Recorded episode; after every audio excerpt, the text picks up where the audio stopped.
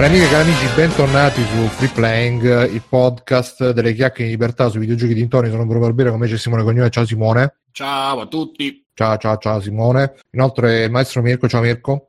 Ciao ragazzi, ciao a tutti. Ciao, ciao, ciao Mirko. Alessio De Matteo Vita Negozio. Alessio, ciao. Ciao Bruno, ma sei 1.5 stasera? Sì, sì, sì, sì, sì.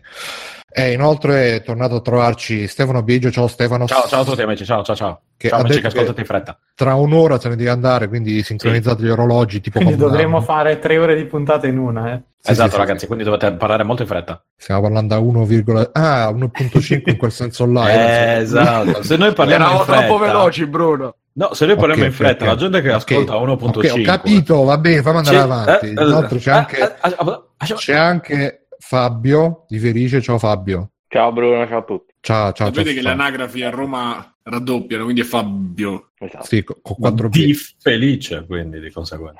Di damage di Quake. Esatto. Salutiamo anche chi ci segue in chat, quindi Stevic, ciao, Dante e Reddito di cittadinanza, i nostri affezionati ascoltatori, inoltre Backsoft che ha appena rinnovato il suo Twitch Prime. Ragazzi, se, Pensavo la patente. che- anche quella. Hanno rinnovato la carta d'identità.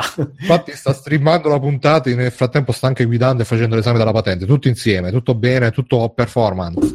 E mi raccomando ragazzi, se avete Amazon Prime, rinnovate Twitch Prime sul canale di Free Playing, quello di Twitch, Prime. per un mese Prime. Così a noi ci arrivano i soldi, a voi non spendete niente, oltre al Prime che ricordiamo dopo l'aumento vigliacco canaglia di qualche giorno fa, anzi qualche mese fa, Purtroppo, come molti l'hanno, io lo, lo volevo disdire, poi ho detto no, non posso, lo devo fare per Jeff. E niente, Avete ragazzi, visto quella foto che gira di Jeff Bezos nel 54 con scritto ah, quando ti sembra che tutto vada male, guarda questa foto. No. Eh, No. c'è una, una foto di Jeff Bezos che sta con un cartello con scritto Amazon tipo in eh, Comic Sans e sta con questo computer e probabilmente si sta guardando i porno con 56k, non lo so, però la gente, ah guardate, quando vi sentite giù non mollate perché Ah, sì, sì, che aveva il... che tipo quello era il suo ufficio eh, al tempo, eccetera, eccetera. Sì, sì, la leggenda del cazzo dei garage. Sì, sì, che dici, tu guarda, Steve Jobs ha iniziato qui, quello ha iniziato lì, tutti nel garage, tutti nel garage. Io c'ho il posto, c'ho il posto auto all- all'aperto, quindi non farò Non è molto dire, sì, ti sento un po' a scatto. Eh, io. sì. E la connessione mi sta facendo le bizze, ma io ho staccato, ho staccato tutto, ho spento tutto, non Vabbè, so. stava iniziando Eh, il so. aggiornamento di Windows del lunedì sera. No. No, è, No! è staccato Windows. L'aggiornamento Quindi di iOS. non, Aggiornamento di non Windows su neanche, l'ho fatto iOS. già. Sì, sì, Simone ha una serie di aggiornamenti speciali solo per lui che gli aggiornano a Windows Mm. su macOS. Eh, C'ho il computer di sostegno. Fermi tutti, portate la vostra connessione al massimo perché mi è arrivata la notifica che il signor Distruggere sta per trasmettere in diretta su Instagram. Attenzione. Vabbè. Ah, scusa, com'è che ti arrivano le notifiche del sì, signor esatto, perché non l'hai cancellato come abbiamo fatto lui. tutti noi? È lui il signor distruggere. Non, Ah, volevo, non volevo farlo sapere così, però eh. Che tra l'altro ancora Eh, esiste, cioè penso, pensavo fosse passato un po' il momento. Mo, mo ha, ha sto, pubblicato andando, suo, sto andando a vedere coraggiosamente che cazzo sta facendo. ha pubblicato il suo libretto con Mondadori, basta, cioè, Eh, Magari poi è Distruggere. entrato nel mondo delle seghe coi Ma piedi. scusa, abbiamo anche, abbiamo anche un nuovo governo da domani. Avremo, Abbiamo un No, sacco non di si belle cose. ad agosto. Magari, no, a A luglio. il luglio. 20 la prima A data luglio. utile è il 20 No, no, a lui, luglio. a lui si rivolge. Cioè, La prima data utile è il 20 luglio, ma non, eh, non Dici che faranno, si faranno gli inciuccioni e Sì, faranno un domani, domani, domani Mattarella dovrebbe presentare la sua squadra dei La ministri. E, no, in verità devono, devono dargli la fiducia in Parlamento. Se gli danno la fiducia in Parlamento, esce È sempre un po' a scatti, sì, ma non, non mi perdo i tuoi aggiornamenti politici. Ragazzi, io non so che. Sì, Simone, fai qualcosa questa Sì, connessione. mandare la lavoro- tutto, Poi Bruno, tu continua, io provo a riavviare un attimo. Eh, prova un po', Merda. Non lo so, cioè. Sì, Cioè, eh, così l'abbiamo a scatti. capito, l'abbiamo già sentito l'originale, abbiamo sentito pure la copia. Comunque, eh, È la niente, copia, è un ragazzi. omaggio. Ma sì, grazie, grazie Stefano. Mi, mi puoi rifare Simone? No, no, no, no, no, male? a Simone, a aggiungici pure qualche svapata così per, come bonus. Ma che è tutto per far vedere la grande capacità linguistica e Nel frattempo, ragazzi, su, su Twitch eh, sono arrivati Matt 1994 e Doctor 89, tutto un numero stasera. Ciao Ben ragazzi. arrivati. Stasera eh, Free Playing 292, lunedì 5-7 maggio 2018, ore 21.41. Eh, vi ricordo su www.freeplaying.it ci trovate. E venite sul gruppo Facebook, Free Playing di Official Group, c'è anche la pagina Facebook, ma vabbè, Twitter, tutto quanto. Se ci volete supportare potete farlo. eh, cliccando sul link di Amazon che c'è sul sito, così gli acquisti che farete Amazon eh, ci arriverà una commissione, potrebbe arrivarci una commissione senza che voi spendete niente di più.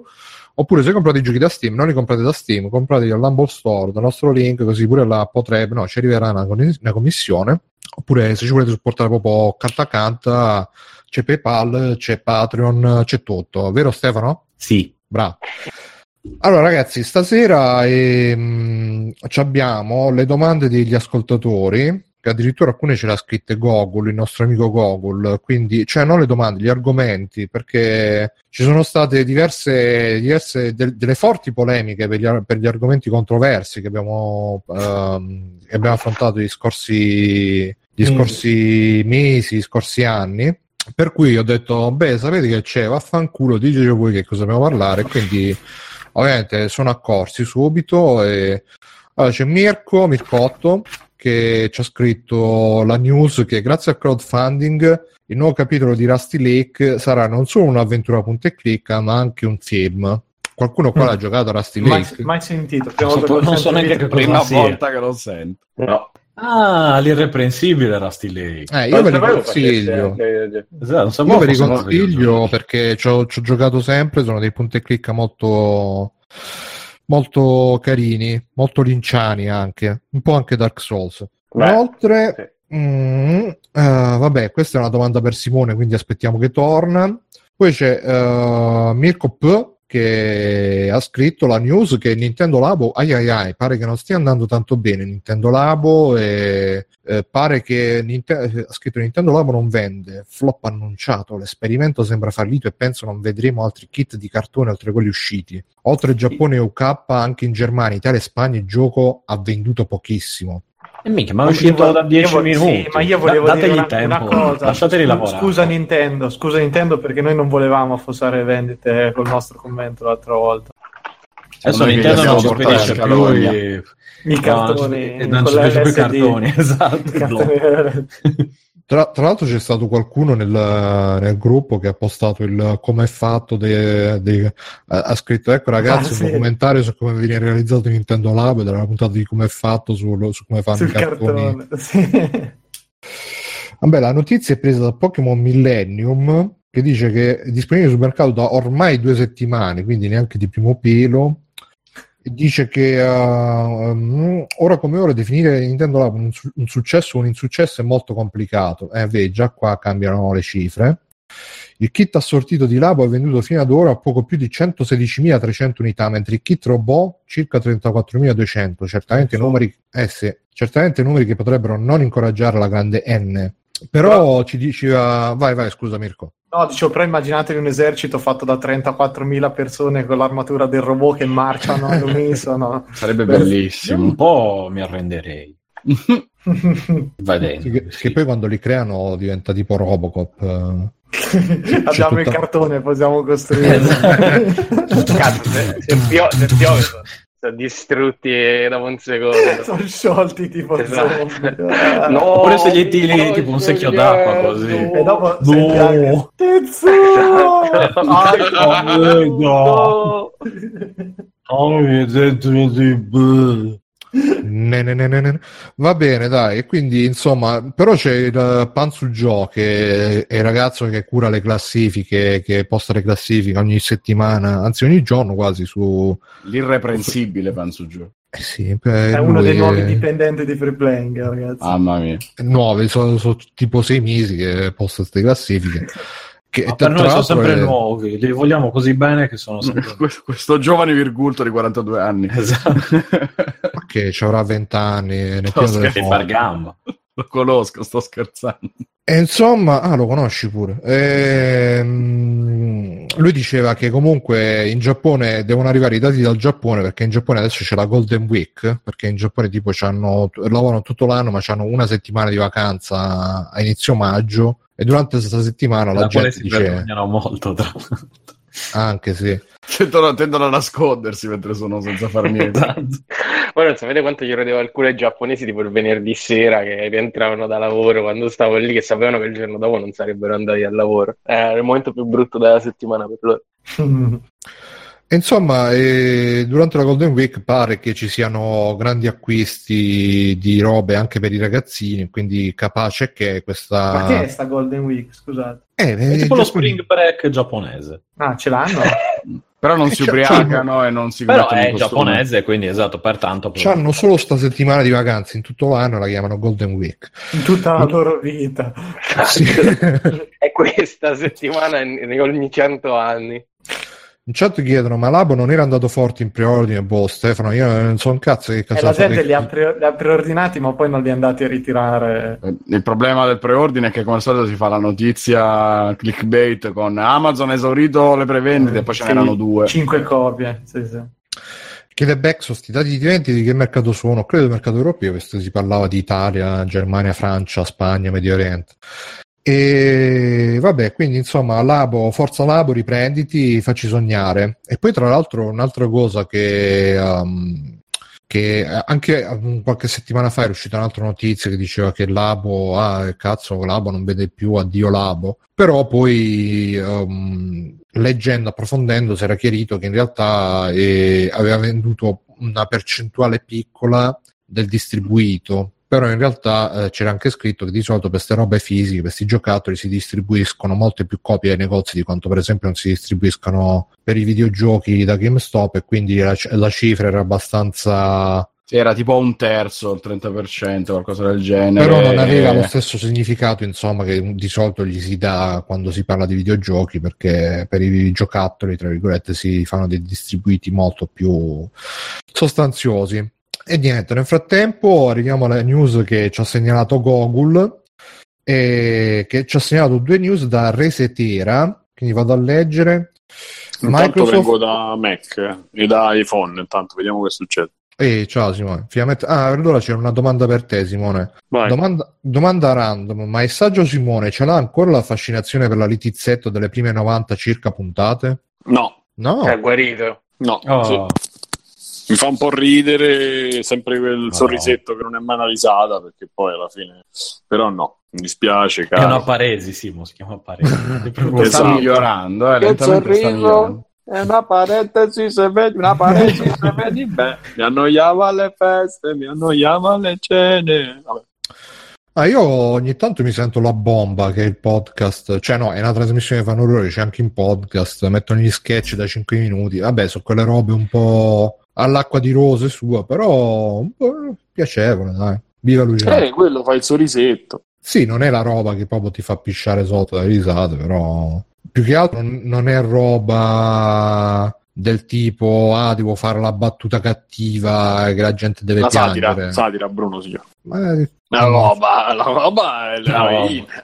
Veina. no, no, secondo me sta, questa cosa che la satira è per forza la- lo humor nero non è così però, Bruno, ti tocca farti una lezione di un paio d'ore, ma non è, non è il momento. La satira Secondo deve- me Bruno ha guardato gli youtuber sbagliati che fanno stand up comedy in questo periodo. no ma perché a a quel punto tu puoi andare, puoi andare appunto come PewDiePie che mette i tizi che dicono morti a tutti gli ebrei ah è satira Beh, non è satira è uno scherzetto così un po' non è quello, non è quella, non è satira. La satira è una cosa, eh, quella che fa che faceva Luttazzi in Italia, che fa Giorgio Montanini, che fa eh, Giardina, Filippo Giardina, quella è satira dove prende temi eh, universali e ci scherza sopra pesantemente, ma non facendo humor nero, facendo Mm. eh, battute che ti fanno un po' pensare, cercando di, di farti ragionare, appunto. Eh, vabbè. Mm, ok.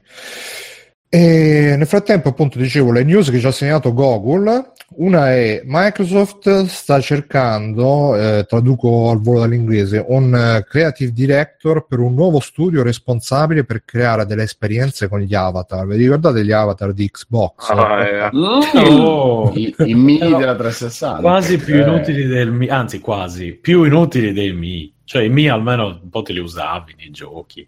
Quelli neanche, cioè mi ricordo, forse avevo creato il mio, ma tipo, ah ok, molto bello, poi non, non l'ho più... Eh, ma se apri l'app di Xbox in Windows 10, mi sa che c'è ancora l'avatar perché Ma rimangono- può stare lì dove, dove sta, non c'è problema. internet non dimentica, come sappiamo. Eh, E dice "Mi- Microsoft sta, sta cercando un creative director appassionato e talentuoso per il nostro nuovo studio, responsabile per ehm, creare Microsoft Avatar in tutte le nostre piattaforme. Praticamente usciranno per Xbox One, Windows 10, mobile, mobile cosa? Boh. VR e AR. Quindi prepariamoci a un ritorno in grande stile degli avatar di Microsoft. eh, Guarda, lancio un'idea, lancio un'idea a Microsoft qui di fare tutti i Mi come personaggi di... Ma, ma- eh, eh. Si chiami Minecraft. Minecraft sembra un- roba in minchia sardo. Tra Beh, l'altro, ma- Stefano, mi ho scordato di chiedertelo, ma tutto bene? Tutti bene Ok. a casa? Ah, che sono un po' alluvionati, sì. Leggerissimamente, sai. Beh, a Cagliari nessun problema, tanto fa tutto in mare, quindi non, nessun problema. Nelle altre zone, mm, sì, boh, quelli che conosco io tutto bene, dai, tutto sommato. Eh, ok, e questo è l'importante. e degli altri che se ne fotte, Morisoto. Eh, esatto. A scopare. Scopa! Ma a proposito, a proposito degli altri, ma avete visto così? Scusate, poi mi, mi taccio e lascio. No, no, vai, vai. Avete visto il commento di Trump su Charlie Hebdo che la Francia intera si è dovuta scusare? La Francia No, intera no. si è scusata. No. Allora c'era Trump una manifestazione. Ah, se a Charlie Hebdo tutti avessero avuto una pistola, quelli arrivavano e lui faceva boom, moriva avanti un altro, boom, avanti un altro, boom. Cioè così. grande eh? È un Eh? genio, è un genio. È una, una grande verità. l'altro. Sì, sì, invece di fare 40, quanti sono stati 30, 10, non lo so, ne facevano 700 di mo- Bataclan, non mi ricordo a cosa si riferisse. Ah, aspetta, il Bataclan o Charlie No, Hebdo? aspetta. Hebdo era la redazione del giornale, Bataclan era il Eh, concerto. sì, esatto, sto dicendo. Allora, Trump, armi Francia, vediamo cosa viene fuori. Eh sì, ma o le dici bene o non le dici. Eh, però- allora, Trump difende l'uso delle armi e, e mima la strage del Bataclan. Ah, quindi proprio è terribile, cioè proprio una roba assurda, vabbè. Sì, sì, Eh, Ah, lui dice, sì, sì, lui ha detto, ecco, eh, Donald Trump, ehm, il suo intervento alla lobby della National Rifle Association, proprio diventa uno show, certe- parla di Parigi, mi mando i terroristi e Bataclan, boom, boom, gli fa il verso e cita Londra, Londra diventata zona di guerra per l'uso dei coltelli, frasi che rimbalzano dall'altra parte dell'oceano aprendo un nuovo fronte di scontro gli Stati Uniti e, l'Europa. Praticamente la Francia ha detto, noi non appoggiamo assolutamente quello che ha detto quello che ha detto Trump, eh, chia- chiaramente anche insomma. E salutiamo. Bataclan con le armi sarebbe stata una storia diversa. È così. Eh, in effetti sarebbe stata una storia diversa. Ancora Eh, più esatto, sì. non c'era più mezzo a Parigi praticamente. Immagina se Questa è ci sono tutte armate che si sparano l'uno, poi cioè, è un ceri, è, è- è un, è tipo un ovoide, quindi immagina sparare a quello di fronte, tu magari puoi colpire l'attentatore, ma becchi quello che c'è a fianco. Poi immagina nel casino della gente che scappa, Poi bambini quelli si armati. vendicavano, bambini armati. No, beh, scusa, a questo punto delle, delle armi anche ai bambini, visto che stiamo qui a... Anziani che impazziscono e pensano siano tornati nazisti. Sì, esatto. e si arrendono per sicuro. E poi molto, molto bello oggi, poi chiudo veramente, oggi ho riso moltissimo perché non so se avete, vabbè stavo vedendo le consultazioni e Di Maio ha cominciato a contare, ha detto "Ah, sto contando pure io e si è messo a ridere grossa risata. Vedi che a Peppe gli ha insegnato anche ad essere... anche le battute gli ha insegnato. a far di conto. Guardi, no, quello, Cioè, quello- ha cominciato quello non a- bene ancora. Ha cominciato a tirare fuori le dita, ha detto sto contando pure io, grossa risata, molto bello. Salutiamo, che ci ascolta sempre anche Gigi. Sì, sì, Sì, sì, Gigi è il tipico ascoltatore nostro, sì, sì. Esatto. Un po' sì, eh. No, comunque io stavo in silenzio perché stavo leggendo l'altra news che ci ha mandato Google, che però sono tipo quattro pagine, quindi ho letto solo la prima riga. Ed è Chris Avellone. Secondo Chris Avellone, Obsidian eh, l'ha quasi costretto al silenzio e l'ha forzato a non lavorare mai più su un RPG. Quindi anche il gioco di Alberto Ma non Belli. sarà un RPG. Infatti, eh, giusto per quello. E niente, qua leggevo perché è, è uno di, quei, di quelle news eh, che bene, manca una news, è un post su, sempre su Resetera, il mitico successore di NeoGAF. È uno di quei post dove ci stanno linkati 100.000 tweet, email, dove uno se li deve leggere tutti quanti per capirci un attimo, e non c'è manco una roba. Come se uno sentisse la mancanza di NeoGAF, tra l'altro. Ma sì, eh, io un po' la sento ogni tanto. Leggi, erano belli per gli E3 tutti i thread con le GIF, però vabbè. Quello sì, quello devo dire sì. E praticamente che cosa è successo? Che uh, quando lui ha finito di lavorare eh, beh, beh, beh, su che cosa praticamente uh, ha lasciato Obsidian perché gli avevano imposto di uh, non criticare Vegas, no? L'ultima Mm, cosa sì. che ha fatto. Sì. Sì, sì, sì. Gli avevano imposto di non eh, recensire i giochi a cui aveva lavorato, perché lui dice, ah sì, io di solito li recensisco sempre i giochi a cui ho lavorato e sono anche molto severo. Gli hanno, gli hanno detto, Mhm. no, no, è molto severo. Quindi, recensioni, ottima scrittura, peccato per la grafica. sì, una roba No, del ma genere, credo. Conflitto di interessi anche lui, proprio nessun problema. Cioè, non esiste come. Ma come tutto diceva- questo l'ha detto mentre era in ufficio? Oppure... Secondo me sì. Ubriaco. Perché c'è una, c'è una moda ultimamente di dire che stai in, in ufficio e che... Vabbè. Beato Non che ci sta. E vabbè, gli avevano, eh, ridotto al silenzio, quindi che non poteva recensire. Quindi Chris giustamente subito ha detto: Oh, che è sta storia? E se n'è andato e dice che non gli hanno manco pagato la, la buona uscita. E gli hanno cancellato all- all'improvviso l'assicurazione sanitaria. Ha avuto problemi con l'Inps americana. Gli hanno anche la macchina. Ci sono stati degli errori nel- nella contabilità di Obsidian, insomma, tutta una merda, merdate su merdate. Quindi, infatti, poi gli avevano proposto di, um, di uh, fare la scrittura di Tyranny, però lui ha rifiutato per questi motivi.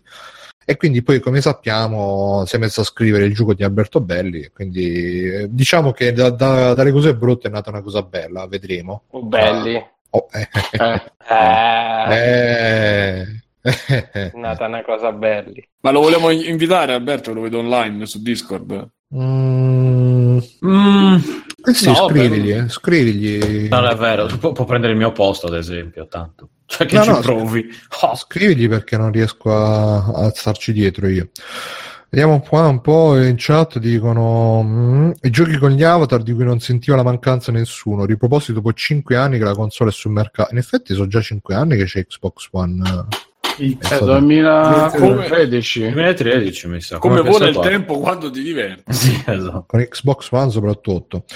Vabbè, dai, ehm, c'è un po' di extra credits, va. E qua vedo un po' di robe, un po' di cose. Zan zan zan. Ah, sì. Fabio, dici, Oh. hai finito God of War dopo 450 ore, quindi Dopo tre adesso sei, ore. do- adesso sei quasi, autorizza- sei quasi autorizzato a parlarne, Fabio. Dici, Però stai attento a quello che dici. Pu- Eh, puoi, dire, puoi dire il titolo adesso, eh? Non mi Attento, eh. di nulla. Gira Attento voce che sei un po' avvelenato, Fabio. Ci hanno Eh. tacciato, ci hanno tacciato di, di pressapochismo e quindi... vabbè, quella è una- un'accusa che ci sta. Chi ci ha tacciato che- di presapochismo? Ragazzi, Può adesso tranquillamente io- suggermi il membro. Ma che suggerti, Stefano? No, no, noi no, non no, facciamo... Stefano, Tra la- la- il membro vogliamo dire che è ispirato a Dark Souls. Sì, sì, soprattutto il mio. Stefano, la, la tattica, ragazzi, in questo caso è dire: noi non facciamo informazioni, non facciamo recensioni, facciamo satiri, sì, facciamo, Facciamo infotainment. facciamo infotainment, satira, Facciamo ironia personaggi. Quindi dici personaggio Fabio, com'è stato questo God of War? Personaggio. Ma, però fa- stringo perché l'altra volta ne abbiamo parlato tipo un'ora. Eh, stringhi, quindi... stringhi. No, non si Sì, può adesso. come- adesso due ore. Mo devi di tutto. Canta, bastardo. Forza, canta. A scrocchiazzi. Ho giocato, pe- eh, non c'è un contatore delle ore nel, nel gioco, però io non l'ho trovato. Perché se no ma- l'avresti rotto. dillo. Esatto. Fabio, non devi dare niente per scontato perché ci sarà qualcuno che dice "Ah, non l'ha Penso visto che che non c'è la, sia." la clessidra che ha al petto Kratos e gioco Probabilmente con una combinazione dei tasti veniva fuori questo contatore delle ore. Però Mezzaluna avanti e pugno. su guarda. su giù giù destra sinistra ancora mi ricordo, ancora mi ricordo il, il codice per sbloccare i personaggi su Dragon Ball Final Bout. Cioè, vi dico che era No, qual è? Destra, sinistra, su, giù, destra, sinistra, su, giù, 5 volte triangolo e 10 volte X. Cacchio, Io mi ricordo Scusate, che ho fatto io- memoria. Che quello tu che ho hai fatto io è- Konami Code, lo so, tranquillo. No, no, no, no, no, no, No, era quello per sbloccare Mortal Kombat Trilogy per sbloccare le fatality con un tasto, credo. Pensate, cazzo, che cazzo ci ricordiamo? Io mi ricordo- Io allora- non mi, ricordo, non mi ricordo che cazzo ho mangiato a cena, ma mi ricordo. Eh, no, mi ricordo due cose no, te lo ricordi? Allora, Te lo eh, ricordi i piselli, il purè? Eh. Ricordi? Piselli? Mirko, te li ricordi i piselli in bocca? Te li ricordi? Ti sei messi in bocca. Comunque, Mi Eh. marito zicava. Bruno, mi fai il marito ziccato? Oddio, comunque è bello che tu dai. Vabbè, insomma, ci hai, giocato 450 ore, che Eh. ne dici? Credo più o meno una Di 30 questo, di questo 30 i clone 40, spudorato di. Dark Souls. che? Esatto, esatto, tra i 30 e i 40. Il successore Allora, no. spirituale lo definisco. Il successore spiritoso. Comunque puntu- puntualizzo che si scherza, eh, si scherza Sì, ragazzi. sì, sì. Dici personaggio Fabio scherza. Cosa, cosa scherziamo su God of War? Allora, io confermo Scherzando. tutto quello che si era detto l'altra volta, perché il gioco più o meno mantiene il, e quel ritmo molto alto come de- quello delle tre ore. Insomma, io dicevo che avevo paura che diventasse un pippone con la storia padre-figlio, invece in realtà non prende mai eh, il sopravvento sull'azione, è una cosa che ho gradito tantissimo e mh, molti dei dialoghi sono eh, portati avanti nei momenti in cui ci si sposta tra le zone, perché come hai detto bene tu l'altra volta, Bruno, a un certo punto il gioco si apre e c'è... Senza averlo giocato, eh, ricordiamo. Però sì, mi è piaciuta la precisione di Bruno do- dopo tutte quelle ore di gioco. No, ma io mi sono fatto. Oh, ragazzi, io non- mi sono visto 8 ore di roleplay. Oh. Che è più di quanto abbia giocato a tanti Ma altri poi di quanto abbia visto io, tra l'altro. abbia quindi- giocato Fabio, secondo Sì, me. io ho giocato. No, ma mi Ehm, piace che Fabio chieda conferma a te che non hai giocato. Cioè, tipo, giusto No, Bruno, no. ho detto bene. No, come, come ha detto bene Bruno la scorsa settimana, perché la scorsa settimana lui già sapeva che a un certo punto il gioco si apre Eh, e diventa esatto. una- un'altra cosa, perché c'è questo hub centrale e poi tu con la tua barchetta di merda puoi andare a esplorare i È un vari po' una gondola. Vabbè, sta, sta, sto cesso che si portano dietro, vai a esplorare gli atolli e nel mentre ti sposti insomma nel lago dei nove eh, i personaggi parlano, si raccontano le storie eccetera, eccetera. Grande E tu- lago salato. Esatto, esatto. E, mm, e quindi diciamo che è comodo che non, non si, non si fermano ogni dieci minuti per parlare, ma insomma nei momenti morti... Fabio, ma sei, sei d'accordo che dopo il combattimento con il tizio all'inizio poi si ammoscia un po' il gioco? Ma guarda, io ti devo dire, eh, l'unico momento in cui ho veramente sofferto un po' il calo di ritmo è l'inizio del secondo mondo, che non, non mi ricordo come si chiama, quello degli elfi, che effettivamente è un po' una rottura di scatole, però per il resto l'ho sempre trovato con un ottimo ritmo. È vero che dura 30 ore, di cui 5-6 so almeno un riempitivo di torna indietro, va più a quello, quell'altro anno, aspetta, però ci siamo dimenticati qua cosa, ritorna indietro, Madonna. e poi, poi con sto cazzo di cose che devono farlo per forza in piano sequenza, che tra l'altro io manco me ne ero accorto, perché pensa quanto me ne frega che sia tutto in piano sequenza, cioè che me ne frega, non è che è un film che, che ci vorrà a Sì, girare. infatti l'altro giorno ho letto una roba giusta, secondo me, che diceva fin tanto che lo fai a un film è difficile fare il piano Eh, cazzo. sequenza, però un videogioco, cioè, non è che... che... Il videogioco non è Kratos, piano stai fermo, non ti muovere, che se non sto spostando Cazzo, la l'abbiamo telecamera. sbagliata, dobbiamo rifare tutte le animazioni, Kratos. No, vabbè, comunque con sta pippa che doveva essere tutto un piano sequenza, eh, hanno allungato un botto delle robe tipo il, ehm, trasporto, il, il teletrasporto, diciamo, da una zona all'altra, che avviene tramite ste porte, eh, portali, eh, dove tu entri, poi ci sta una fase di, eh, in cui ti trasporta, questa- quindi dura, ci metti più tempo a fare trasporto rapido che a raggiungere a piedi certe location.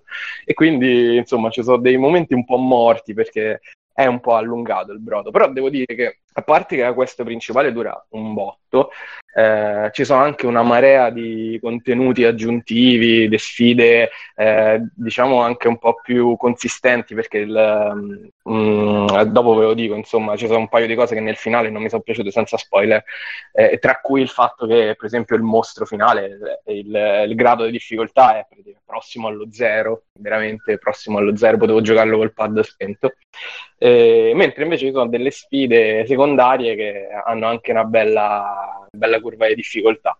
Eh, io l'ho giocato a livello normale, quindi non so come a livelli più alti, però immagino che il- l'esperienza concepita dagli sviluppatori sia quella che ho fatto io. Mm. Ehm, Però è molto bello, molto bello. Quello che mi ha dato fastidio è ehm, anzitutto che nel finale c'è questo crescendo gigantesco che secondo me un po' si ammoscia proprio nel finale finale perché loro ti rimandano proprio chiaramente al secondo capitolo, ma in un modo un po' vorrei dire scorretto, ma sarebbe troppo forte come parola. Però diciamo che ti dicono: guardate, le cartucce veramente forti arriveranno col secondo capitolo, perché questo è un reboot con un nuovo pantheon di dei. E adesso tu hai affrontato proprio il più scemo di tutti quanti, ecco, però eh, dal secondo in poi affronterai proprio gli dei. Ma, chi Eh, c'è? Ma, mo- ma mi dici c'è Thor, quelli lì? eh, no, Ah, se, no. se ne parla per tutto, se ne parla per tutto il gioco. C'è tipo Eh, il, eh, il cugino amico d'infanzia. esatto, esatto. se ne parla per tutto il gioco ovviamente di Thor, Odino, è Eh. inevitabile perché il Pantheon è quello, però tu non li vedi mai. Ma che cazzo È di- come, è come quella puntata. Scusa, ma ci Simpson. stanno Dor e Khmer? esatto, esatto, ci sta pure lui, il figlio di... no. No, ehm, quindi diciamo un po' mi ha infastidito questa cosa, perché mi aspettavo proprio nel crescendo finale che, in chat c'è Mahmood. che gli viene in faccia alla fine. Mi aspettavo proprio nel crescendo finale che poi si arrivasse a... non ti dico sconfiggere Odino, perché insomma, Eh, immaginavo vabbè, che... però sì, dai, uno, un pezzo Cazzo, grosso, Sconfiggere Dino. Un pezzo no, grosso scandinavo ci stava, insomma. Invece No, no. niente, niente, niente, niente. E, mm, e tra l'altro hanno fatto una cosa che secondo me è inspiegabile. Mm, tu ti muovi attraverso i nove mondi del, ehm, della mitologia, insomma, eh, nordica, che non mi ricordo, insomma, però uno di questi qua è Asgard, cioè Asgard, Mi- Midgard, eh, Molise, la Esatto. Basilicata. e, eh, e nel menu di selezione ci stanno tutti questi nove mondi. Ora, tipo tre, due, tre di questi qua c'è scritto Odino ha sigillato questi mondi e non ci si può entrare, però ci stanno, cioè tu li puoi mettere, solo che non puoi spingere X. E che ti viene in mente che nel corso delle 50 ore del gioco quei, quei mondi tu li potrai sbloccare perché altrimenti che ci stanno a fare là che io li posso selezionare? E invece no, non c'è modo di entrarci perché loro hanno detto che il seguito se, si svilupperà insomma nello stesso mondo del gioco e che No. quei mondi tu esatto e che quei mondi tu li esplorerai nel seguito. Ma, ma io che cazzo ho fatto per 50 ore che facevo avanti e No, indietro vabbè, ma Ken, questo è proprio preso per il culo. esatto, Eh, esatto. Sì, ma secondo me intanto è entrato Alberto Berli. Ciao Alberto. Ciao, Alberto. Ciao. ciao Alberto ciao, ciao, Ciao. Alberto. Come va? L'hai giocato God of War? No, ancora no. Adesso ti rimettiamo in mezzo alla news, eh, Albe, facciamo finire. Sì. ti rimettiamo in pari. Ma non sapevo Eh, fosse lunedì la puntata, sto giro, mi sono attaccato perché c'era Discord che mi stava esplodendo. Eh, a sto giro stiamo di lunedì. E, um, no, niente, stavo dicendo, secondo me uh, questo è dello stesso director di God of War 2, che pure God of War 2 iniziava micidiale, poi si ammosciava e poi finiva con Mm, la vero, roba continua in God of War 3. eh, proprio, eh, Però guarda, ti devo dire Bruno, in realtà non è che avverti, sta- mm, il gioco è compiuto, la, la parentesi che apre all'inizio del dover portare le ceneri della, della madre di- di- del bambino e della moglie di Kratos è compiuta, quindi in realtà il, il suo percorso lo fa. È semplicemente che mi aspettavo una scala epica più grande e soprattutto per rispondere sì, a ma- in chat che dice eh, quello è il teaser per i seguiti, cosa volevi tutti e nove i regni esplorabili subito? No, ma almeno non me li mette nel menu che io ci posso passare sopra che mi dice questo regno. Sì, ma è proprio che hanno fatto, è come se avessero preso God of War 3, che in God of War 3 no, devi ammazzare tutti gli dei dell'Olimpo, solo che hanno detto sì, che dobbiamo fare un gioco solo sto cazzo, e quindi hanno fatto il primo gioco, l'hanno allungato con 50 ore di side quest, poi faranno il secondo, il terzo, però eh, probabilmente è un gioco unico che è stato, almeno queste idee che mi sono fatto, poi per carità, capolavorissimo, bellissimo, No, per carità, è bellissimo. eh. Io, come dicevo prima, poi tra l'altro è pieno di roba, tutta di qualità. Eh, il sistema di combattimento è bellissimo perché ricorda tanto, nonostante. No, ci sia una certa estetica che, che hanno preso da Dark Souls, quello è innegabile. Però a Ah. livello di, a livello di, di feeling eh, è molto più vicino a quello dei vecchi, dei vecchi God of War piuttosto che a Dark Souls perché ci sono tantissime cose, cioè è sempre ritmato, sempre pieno di roba da fare, tasti da spingere. eh, Sempre ritmato, io mi immagino che combatti col suono di tutti quanti e voglio fare il jazz. Vabbè, se te lo metti come sottofondo, sì. Quindi Ecco. mi dici che il combattimento in realtà non è una noia tremenda come si vedeva dal 90% dei video? No, no, no, il combattimento è bello, Mirko. eh, Eh, No, perché io guarda veramente dai, dai video che ho visto in giro sembrava sto, cioè il gioco del boomerang, il, Ah, anzi, par- il gioco dei ferri di cavallo, mamma mia. parte un po', a parte un po' No. limitato perché c'è solo Io tra, vari, tra le varie robe ho letto, ah, God of War non è un hack and slash, è un aim and slash, Eh. perché prendi No, la mira con no, l'accetta, no. la devi lanciare. Ma in realtà è molto. È un non- nuovo nel tipo di combattimento gioco. non è che la, la tiri poi così tanto, staccetta.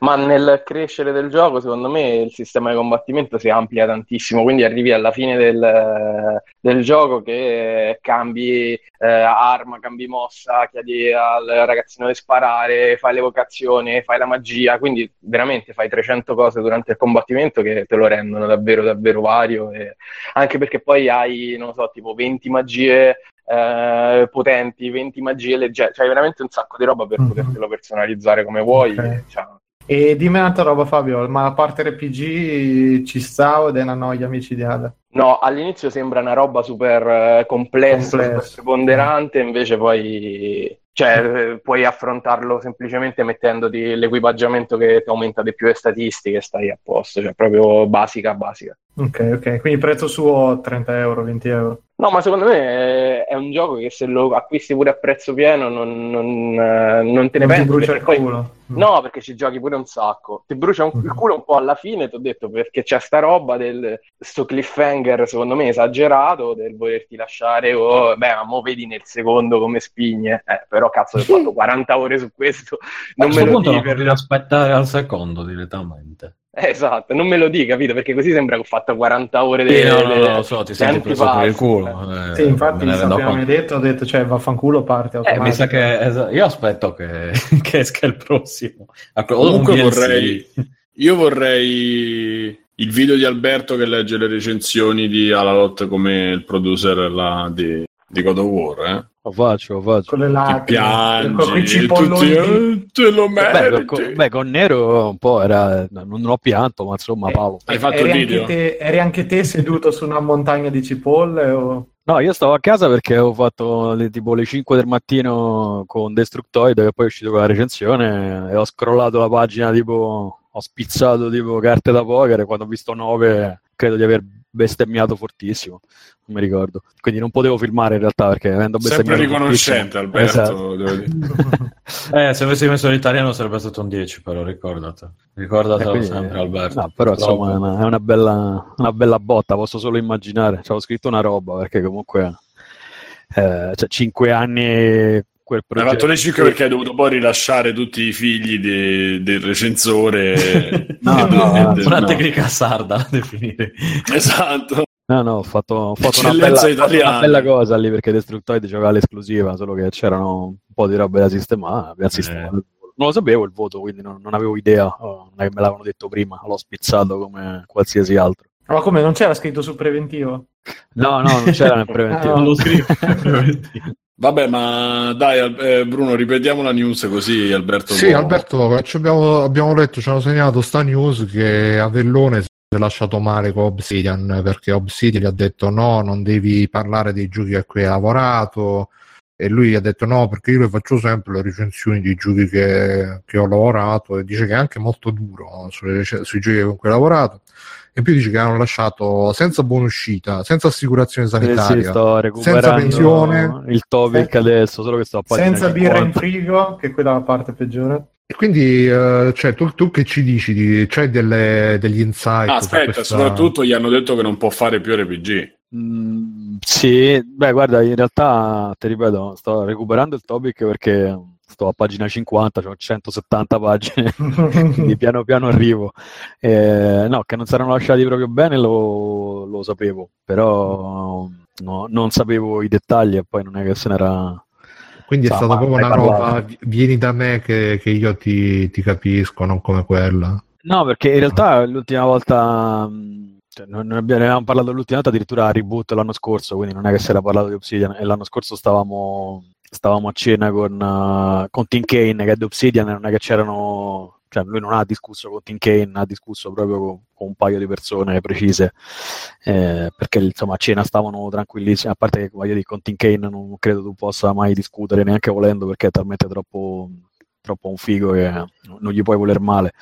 Che si fossero lasciati non benissimo, eh, si, si, intuiva, però no, non so perché è scoppiata adesso, tra l'altro con un timing meraviglioso per noi, per tutta una serie di motivi fantastici.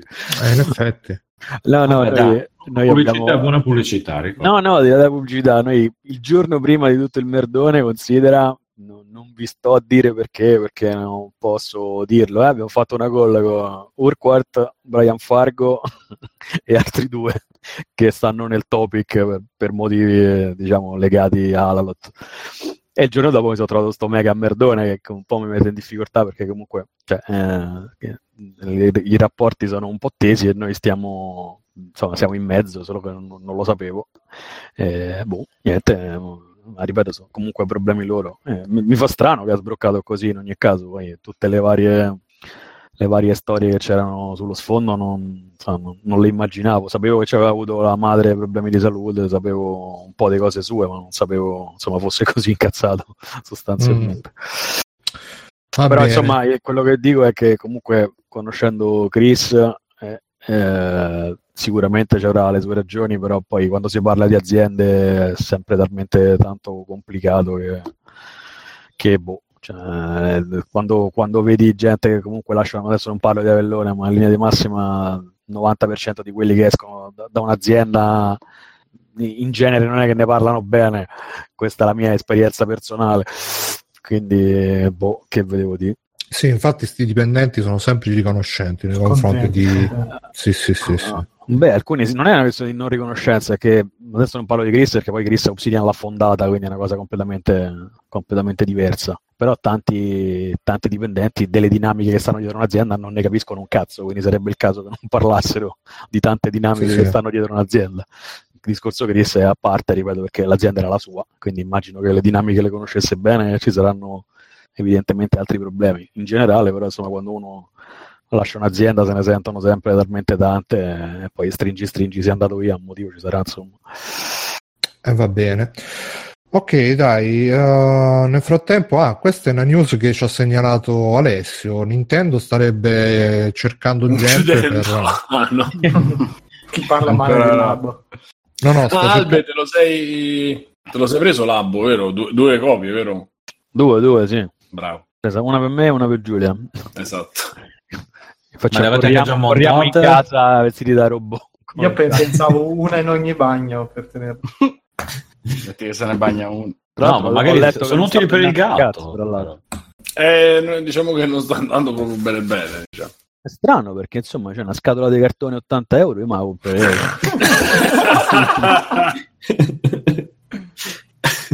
Vabbè, scusa Bruno. Sei, hai il cuore arido proprio. Ma non ci sono state, non ci sono, cioè, come spiegavamo prima, eh, non è ancora chiaro se ha venduto, se non ha venduto. Quello che è certo è che povera Nintendo, ogni volta che fa un mezzo passo falso, subito la gente si... Sì, ma chi è sta gente che stronza? Salta sul carro del perdente. Sì, no, no, no, che cazzo si fa a criticare? Vabbè, la, co- la cosa è, geni- è geniale, dai. No, di, di, per sé è geniale, peccato che non venda una sega, ma insomma, geniale è geniale. C'è da... Venda una sega è tutto da... do, do, domani ecco le nuove stime durante la Golden Week 180 milioni di copie. Detto, secondo me vende più di quanto ci aspettiamo, ma bisogna sì, però ma... aspettare. Basta che arriva Pascer e dice che non vende un cazzo. Sì, esatto. Quello è uno dei metodi. L'altro è approfittare, beh, anche del periodo non è che sia il massimo, per iniziare a montare cartone ad aprile, forse maggio, quando è che, quando è che siamo? Sì, so. con la buona stagione. C'è caldo per mettersi a cosare il cartone, il, cal- il, cartone mi fa caldo, non lo so. A Natale invece. Va bene, e, no, stavo scorrendo il gruppo Facebook per vedere cos'altro possiamo parlare. È uscito il video. Non abbiamo uh... finito di dire la, la, news di prima, Bruno, che sta, ah, sì, scu- scusa. per Zelda. Sta cercando sviluppatori per Zelda. Eccomi, Però... Nintendo, sono giusto per te. C'è il primo Zelda pornografico violento.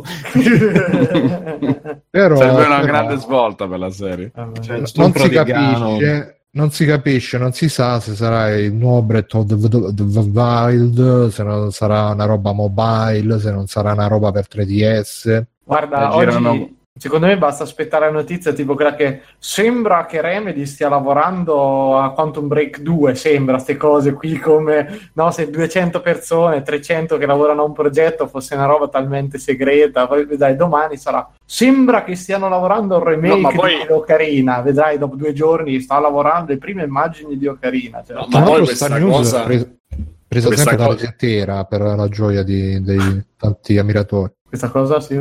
Dico questa cosa come se eh, Nintendo avesse abbandonato il brand di Zelda. Sì, sì, Cioè, esatto, cioè, È un conto no. che dici, oh, forse esce Metroid. Ah, e allora è una notizia. E invece no. eh, Zelda, Io me ne lavo Zelda. le mani, questa l'ha segnalata Alessio. Io la stavo anche elegantemente glissando prima, però poi lui ha detto: "Ah, eh, non è finita di dire, quindi Eh, no, ci tengo, Zello. lo ci tocca, ci tocca. Quindi, ragazzi, Sì, però- preparatevi e se, se volete lavorare Mandate a il curriculum. Sì, sì, mandate il curriculum eh, e quindi potrei. Ah, sai che, che ho scoperto che anche Maggiustra ha iniziato a lavorare per, eh, cioè, ho scoperto, l'ho su LinkedIn. È entrato anche lui in, eh, In Ubisoft. ufficio. Ah, Sono tutti in ufficio.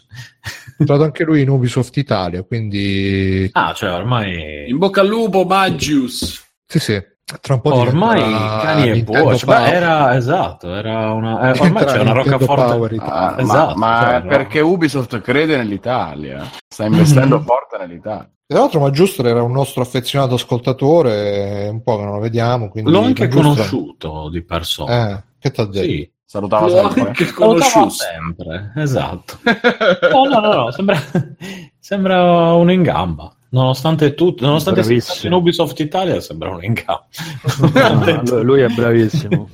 No, no, ma mi ricordo, era in PSM prima, gestiva PSM, giusto? Sì, mi sì, confondendo lavorava, lavorava Anche Nintendo più- ufficiale. Sì. Sì, sì, oltre a Nintendo. Ma vabbè, queste compagnie, non mi occupo delle compagnie indie. mi Quindi ragazzi, come vedete, No, puntare eh. su Nintendo rende sempre, a dispetto Esatto. delle, male- delle malalingue. Bravo. E no, dicevo, un'altra roba che è successa sta settimana è uscita la prima puntata di The Scarlet Letter, che è una trasmissione televisiva in cui Amanda Knox intervista delle, delle donne che hanno subito Che hanno ucciso persone. Ah, no. No, ma che hanno subito violenze da lei o da qualcun altro? Esatto. No, dimmi, no, come- come avevo io- fatto innanzitutto sta cosa che, che l'ha giudicato lei. colpevole Ah, non- infatti. io non ne sono sicuro onestamente No, è stato- colpevole. È stato lo È stato stronzo, lo stronzo di, di- stronzo eh, di Rudy.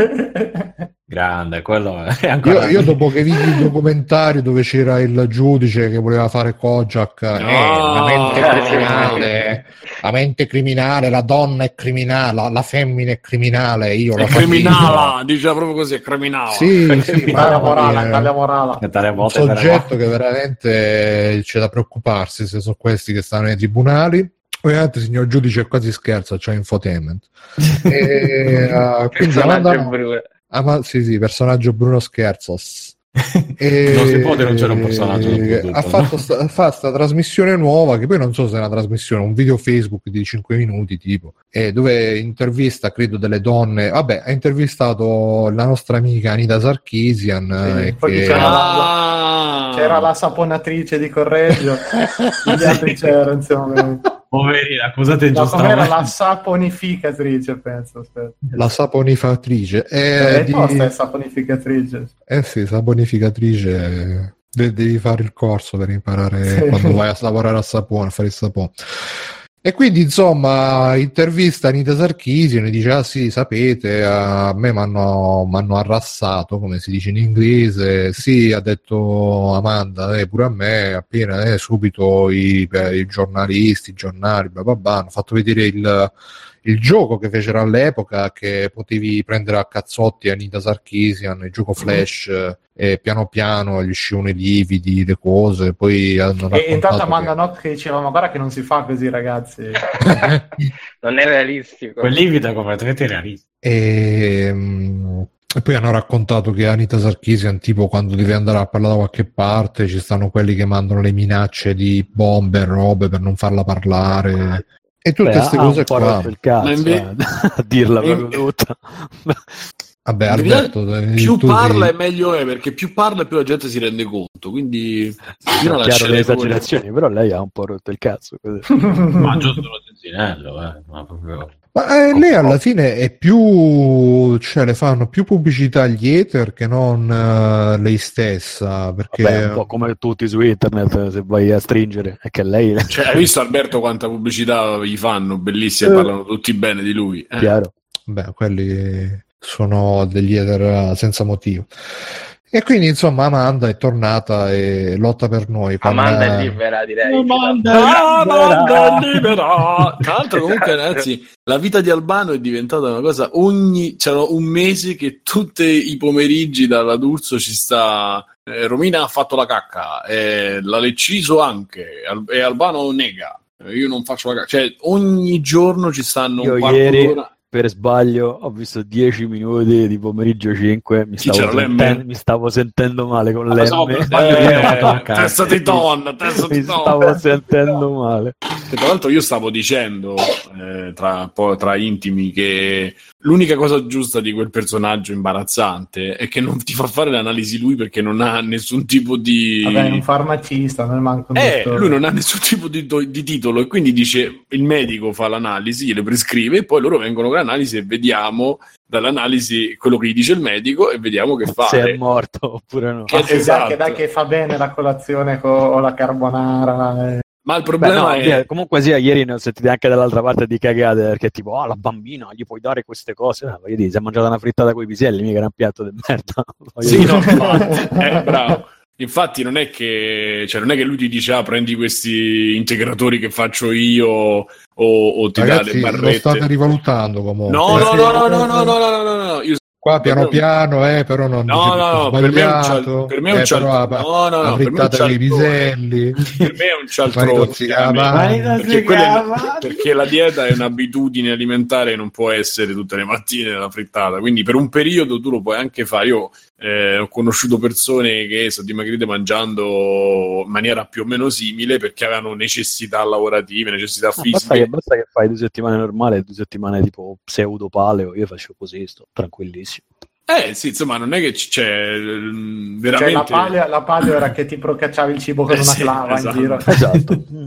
lui andava con delle matite e uccideva Oh. le nutrie in- intorno a, Oh, a Ah, comunque stava a vedere pure su Facebook la gente, sai, quelli là, il programma Unstoppable, Madonna. chiediti come, cioè, santa madonna, raga. Mi sento male solo all'idea che, che come. gente vota. come? Vabbè, Sì, comunque la- l'alimentazione è una roba che tutti vogliono, eh, vogliono la soluzione facile. Ma guarda che in realtà è facile, tipo Eh, se vedi, tu appunto. ingerisci 2000 calorie al giorno e ne bruci 3000 sei secco, se ne ingerisci 3000 e ne bruci 2000 diventi un ciccione, fine. Mm.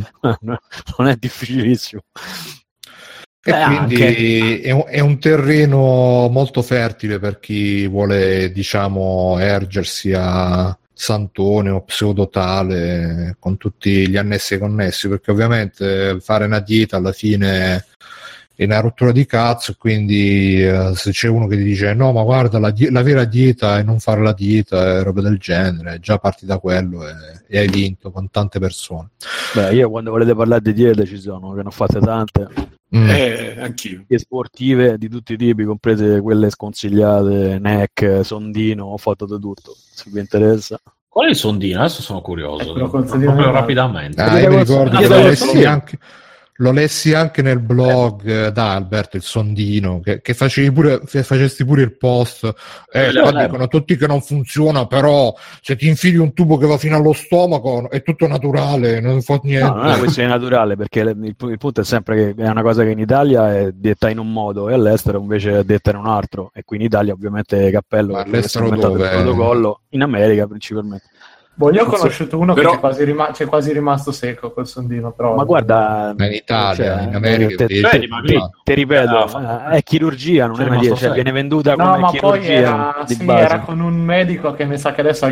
al gabbio Sì. Eh, Vabbè, se la va a fare col macellaro la dieta Eh, ma no, fino, a che non fino a che non l'hanno catturato non era insomma il macellaro. Vabbè, Era comunque, ragazzi, il, il discorso è come dice pure Alberto: cioè un conto che tu cambi regime alimentare è un conto che tu fai delle cose drastiche perché ti servono per determinate cose, per determinate esigenze. Se tu cambi regime alimentare e, e vuoi fare la dieta, ci vogliono uno, due, tre anni perché devi cambiare tutto quello che fa parte dell'alimentazione, che è una delle cose che Ma dipende da come sei, da come funziona, come sei abituato. Sì, io, ho sempre, io ho oltre- sempre giocato bravo. a pallone, ho sempre fatto sport e per, mettermi, cioè per perdere 10 kg ci ho sempre messo tre mesi massimo. Eh, certo. Per esempio, adesso ho Certo. 40 anni, magari ce ne metto di più, però ho fatto, ripeto, Corsondino, ho fatto tre volte mi sembra, prima della preparazione è sempre andato bene perché poi dopo ho mantenuto, ho fatto sport, ho fatto... bravo, Eh, eh, te la vendono come la dieta. bravo, è una cosa che tu perdi matematicamente 10% dei grassi nel corpo a certe condizioni, se dopo mangi te li riprendi, te lo dicono. Eh, non è che è difficile. Eh, invece la gente si pensa che così, oppure si fanno la, la, la gastrectomy, là, più 5-6 interventi di, di chirurgia per plastica. Non vanno, non sono supportati psicologicamente e dopo un anno stanno peggio che prima. alla fine, purtroppo è quello. Comunque, vabbè, andiamo avanti. dai, così. Sì, no, io intanto per chi ci segue, non ascoltate ste robe, andate da un medico se volete fare la dieta, andate da un nutrizionista. Chiaramente, Andate da un nutrizionista. Dal dottor Vabbè, Belli. la, propone un medico questa dieta, tra l'altro, così. Ma sì, ma- Lenz. ma che medici frequenti tu, No, ma suppongo, suppongo pure che Alberto abbia fatto l'analisi prima di fare il sondino. Non è che Ma penso che è andato lì e ha detto, fatto. "Dai, sparami in. Sì, misurato la febbre, Pizzicagnolo, ha detto Detto che sì, L'unica roba che hanno detto era tutto dove perfetto. passiamo da, da- da sopra o da sotto e dopo Mi piaceva così, sì. Signor, signor Belli, dopo ci po- si potrà mangiare tutti i maritozi Ah, mi piacciono tanto. Va bene. E- e, no, comunque io per i consigli dietetici seguo solamente Simone Cicalone che ultimamente ha fatto, il, ha fatto il video che si compra il parmigiano stagionato 120 mesi. No, no. Eh, vedi, già, già Simone, ma Vedi, già vedrai Simone, che il nostro nutrizionista qui non è d'accordo. non approva. Ha usato con moderazione il parmigiano. No, no, ma lui comunque mica ha detto ti devi mangiare un chilo di parmigiano, ha detto solo se lo prendete, dice c'è quello da 30, c'è quello da 60, io prendo quello da 120. perché Buonissimo. 120 Parmigiano reggiano, ragazzi, buonissimo. stagionatura 120 mesi e, via. Ho 120 anni. Sì, anche. Vabbè, Alberto, c'hai qualche gioco di cui ci vuoi parlare che hai giocato ultimamente, qualche film, telefilm? È successa una cosa incredibile proprio oggi. Ho finito Ah. Virginia stanotte, che è un working simulator, e non solo non mi ha rotto il cazzo, ma mi è piaciuto un casino. Perché si chiama. Virginia come la tua sindaca. Sarà amata sindaca. No, ho giocato quello Mm. eh, Mm. proprio ieri. Ho giocato il Blade e mi ha fracassato i coglioni. Ho giocato Firewatch e mi sta fracassando i coglioni. Invece Virginia, incredibilmente, eh, regge. Beh, dura talmente poco poi, tra l'altro. Sì, sì, però son- cioè, ci sono due modi di fare le cose. Fatti Presto. bene e fatti male. Eh, Fire- Firewatch è un working simulator dove ti perdi, non sai che cazzo fare, giri come un pazzo. Io così mi rompo le palle più forte di me. Virginia, nonostante sia ancora meno a livello di interazione, perché proprio spingi un bottone e fa, Mhm. tutto da solo. Però tra musica, storia, stile, non c'è mai in tempo morto, fai due ore, però così è figo, cioè così va bene Working Simulator, se no che palle. E Blade pure ci ho provato, ma Madonna santa, Madonna santissima. Infatti sto recuperando tutti questi presunti gioconi super incensati, però Sì, niente, cioè, sì, genere-. No, no, eh, uè, non, mi, non mi piacciono, mi annoio, sono proprio noiosi. Sia Firewatch che il Blade, ripeto, ci ho provato con tutto l'amore dell'universo. Ma tu Elite Finch l'avevi giocato? No, ancora no, infatti è il prossimo, è il prossimo che recupero, però pure quello sic- sicuramente mi darà fastidio per molti motivi. Ok. E vabbè, sto Virginia perché ti è piaciuto? È piaciuto perché, perché non rompe le balle, perché c'ha un bel ritmo, perché non, non è- non ti perdi mai senza un cazzo da fare, senza capire, senza non capire quello che devi fare, perché è proprio è una storia interattiva, dove l'unica interazione che tu hai è spingere il bottone quando hai gli interagibili davanti, però non, non si ferma. Poi c'ha... Ma mi dai un contesto chi pazzesca. parla? È al Twin? Peaks. Ah, ok. Mhm. Twin Peaks, X-Files eh, con una mezza sì, storia paranormale, tu sei un agente dell'FBI è accoppiato a un altro agente dell'FBI sulla quale devi pure indagare per, eh, in questa città che si chiama Kingdom, però c'ha musica pazzesca e poi ti ripeto non c'ha quei buchi di ritmo che so il Firewatch dove vai in giro, ti perdi e giri 60 ore nello stesso ambiente perché non sai che cazzo devi fare. Qui vai avanti, eh, velocissimo anche, però però strabbe, cioè così va bene, non, non rompe le balle. Poi non, non è un gioco, eh, come tutti gli altri, però va bene così. Cioè, mi, è piaciuto, mi, è piaciuto, mi è piaciuto tanto. Alberto Belli, noto producer. In chat scrivono, Beh, se, scrivono se si chiamava Virginia per la sindaca più che Walking Simulator sarebbe un platform a furia di buche. Ah, Infatti- attenzione. Minchia, oh, pesante questa. Facciamo arrabbiare Alberto, gli tocchiamo i grillini. Con la cappa. Eh, sto a Padova, eh, cazzo me ne frega. Eh, Torna a Padova. Padova, torna a Padova. eh, siamo tutti a Padova col cuore, Alberto, non ti preoccupare. Ma perché parli lentissimo? Eh, per fregare i tizi di- che ci ascoltano a 1.5. Che bello. E, Poi- e anche la Poi gioia ho, ho anche giocato This is the Police. C'era qualcuno di voi che stava giocando This is the Police? Io? No. Ah, ecco. Sì. Eh, sono arrivato a giorno Perché il poli- 90. aspetta, ti chiamiamolo col loro nome, poliziotti sbirri. No? Poliziotti sbirri the game. Bello, bello, tanta roba. Oh, vedi, bravo Belli. Quando, quando dici queste belle cose sono contento. Poi niente, sto recuperando un po' di backlog piano piano, ma insomma sono questi principalmente, ecco, quelli che mi sono sparato adesso. Poi raga, ho Eh, visto il film più bello della storia dei, dei film brutti. Eh, Visto Infinity War. Pacific Rim vi è piaciuto? Sì, Aspetta, aspetta, sì. aspetta. Mm. Conoscete Asai? Sì, no? sì. Ah, Sì, ma che ha fatto sì. Avete presente? Atlantic Rim? sì, sì, sì. Minchia regà, è una cosa meravigliosa, voglio fare un Eh, film. C'è così. Pacific Rim fatto dall'Asylum. Sì, sì, sì. Esatto, Oddio, però si chiama. Atlantic Rim. Praticamente è fatto col telefonino, con i cosi, è girato con iPhone e poi ogni tanto ci hanno messo tipo dei pupazzi a cazzo di cane dentro. È meraviglioso. I film Lo devo Asylum- recuperare. No, no, Sì, vedetelo sì, sì. perché sono, ci sono le risate proprio grassissime. Comunque, diciamo, mi sto, recu- mi sto dedicando al recupero di giochi di merda e di film di merda, più o meno. Va bene. E invece lo sviluppo i giochi di Gamera, qualche annuncio prossimamente, qualche... Eh, Dacci qualche indiscrezione. Qualche anteprima che non puoi dire a nessuno, ma noi ce la dici. Scusa, non ho sentito una sega, Bruno, ripeti? ah, la Ho detto- lotta. No, Alalot, ma anche qualche altro gioco che bolle in pentola. Dacci Gamera sarà alle annuncio. 3 per caso? Eh, ah. Sì, saremo alle 3, saremo... Alberto, lo so che tu, sarebbe bellissimo fare un collegamento, però mi sa che con le orari sarebbe bellissimo fare un collegamento con te che ci dici cose senza senso da lì. eh, guarda, sì, saremo là, saremo al mixer probabilmente con Allot che... Al mixer con coso, con Gianni Eh, sì. Dolore Sì. fisica, dolore fisica. Sì, dove parliamo della dieta, dei dilemmi. di, di Gianni Minori. Come ti sei ridotto così? infatti? Guarda, conosco la dieta col sondino e lui questa dieta col sondino. No, saremo alle 3, saremo al mix probabilmente, e poi non so che altro perché stiamo definendo adesso. Comunque, insomma, Dai, sarai, sarai Siamo, su eh. ID, ID Microsoft, quella carrellata che fanno. È tutti- una delle, una delle opzioni, mo vediamo perché non dipende solo da noi, dipende Però da Alberto, 300 tu cazzi. in diretta che, che vai sul palco, saluti free playing o ti mandiamo una maglietta e vai con quella. Vabbè. Cacchio, è vero, mandiamogli una Con maglietta, maglietta, così giri con quella. L'altro accessorio di free playing è il cappello con l'elica. Alberto, lo faresti? Lo, fa- lo faresti? Se ti mandiamo una maglietta, tu ci, ci vai alle 3 e ti fai Beh, vedere con la maglietta di Free Play. E mettere una maglietta di Alalot, insomma, se, se Ma che cazzo, ma cosa... Va bene, allora dai, va bene anche Siamo il noi cappello che con te, te l'elica e stiamo a spigne, a spigne alla lotta. E poi, no, poi abbiamo un altro gioco che annunciamo, uno dei due famosi che annunciamo adesso, che Steam, Switch, eh, vediamo di mandarlo fuori. boh, eh. Ma ha a che fare con le astronavine? No, no, facciamo No. prima quell'altro, astronomine dopo. Quello, quello del nostro amico? quello del vostro Cioè, del amico. no, dove c'è il nostro amico pure. eh. Sì, sì, quello dopo, però prima ce n'è un altro che annunciamo, boh, penso entro fine mese.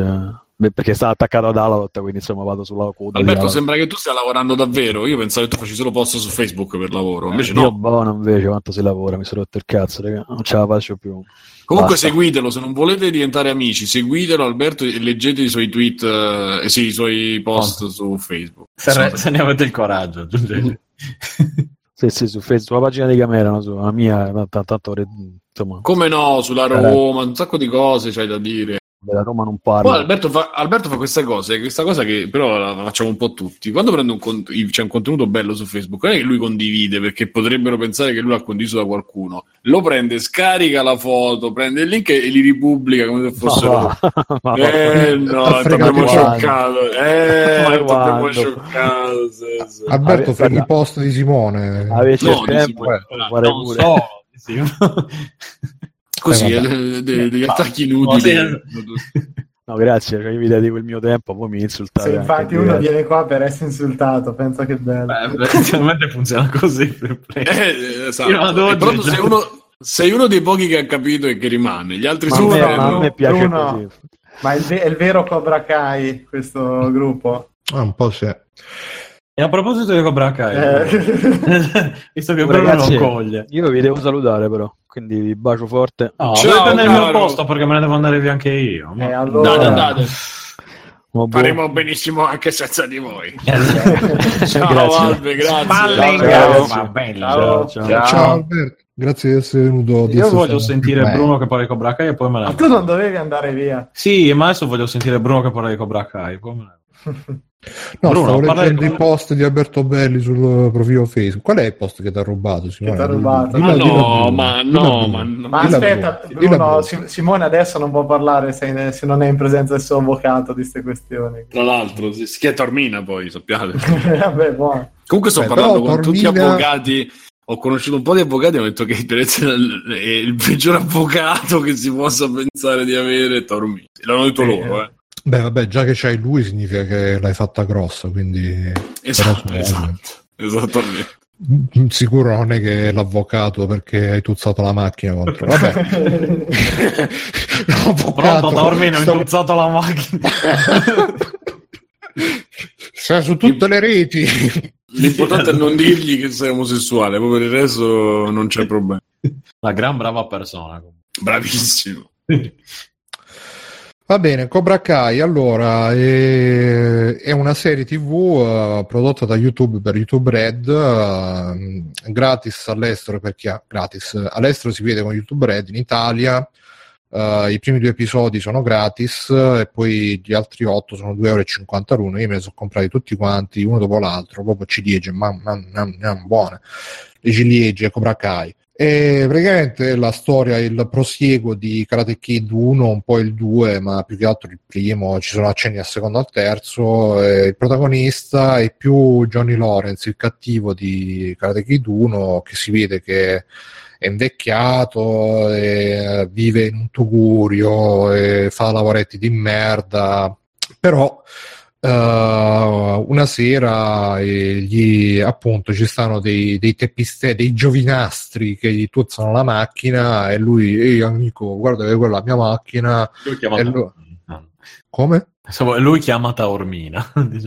No, invece no, lui da vero uomo eh, prende, gli dà mazzata a tutti quanti, nel mentre viene notato da un messicano che è anche il suo vicino di casa, che le stava prendendo da sti bulli e gli dice, ah dai dai, insegna anche a me, imparami anche a me. E come, come non riapre la vecchia scuola, il vecchio Cobra Kai. Nel frattempo Daniel Larusso è, eh, è diventato un venditore di auto, un concessionario, e eh, fa la bella vita e come, come non è appunto a John gli intuzzano veramente la macchina, gli intuzza proprio la, la figlia di, di Daniel e lui per farsela riparare la porta al concessionario, la porta all'auto, come si chiama? Il, eh, vabbè, Meccanico. Me- l'officina, l'officina. Chiama l'officina e gliela portano proprio al concessionario di- del suo vecchio rivale. Si dice, "Ehi, Johnny, ma sei tu? E arrivano i cugini di Johnny, di, scusate, di Daniel. Fanno, "Eh, ma questo è quello che hai- gli hai fatto il culo al torneo. E lui dice, eh, non è che gli ho fatto il culo, gli ho dato un calcio in faccia. E, "Ah, ah, ah."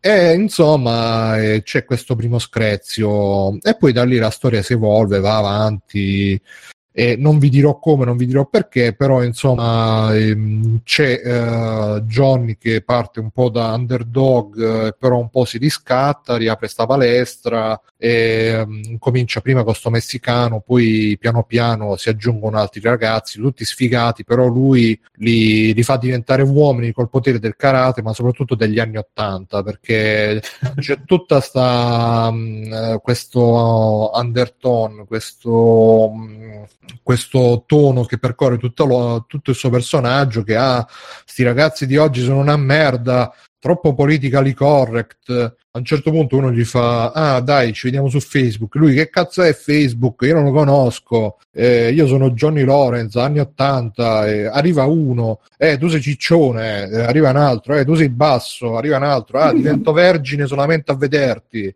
Free E, playing di nuovo. e quindi per sta cosa qua che lui fa un po' lo stronzo per- eh, c'è- ci sono tutti i gamergater eh, e affini sotto nei commenti che proprio stanno estasiati oh finalmente contro questi social justice è tornato Johnny Lawrence sì finalmente un film che lei dice le cose ignorando però che poi alla fine pure lui si rende conto che No, non è una presa del culo, è proprio un, un percorso che fa in cui si rende conto anche lui che esagera un pochino.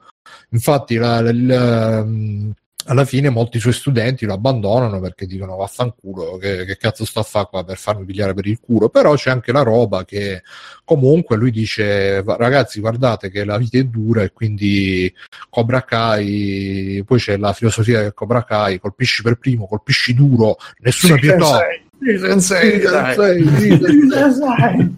Ti Nel in faccia per primo, in faccia due volte. Nel frattempo, invece, Daniel eh, appunto ha la, la concessionaria e però eh, quando vede che ha riaperto la palestra il suo vecchio e dice: Ma che cazzo sta facendo questo? Entra di sera no? e dice: Ah, Johnny, certe cose non cambiano mai. E lui, la russo, che cazzo vuoi? Tipo Simpson, eh, eh. e quindi, uh, però poi come non è, finirà che si incrociano un po' i loro destini perché Johnny nel frattempo aveva fatto anche un figlio che però per fargliela pagare al padre va a lavorare dal concessionario No. di Daniel eh, proprio le robe super uh, di, di super trama e però ehm, quello che funziona di, sto, di sta serie è che uh, dal punto di vista della nostalgia c'ha proprio tocca veramente tu- tutti i tasti giusti e lo fa in una maniera veramente incredibile. Nel senso che um,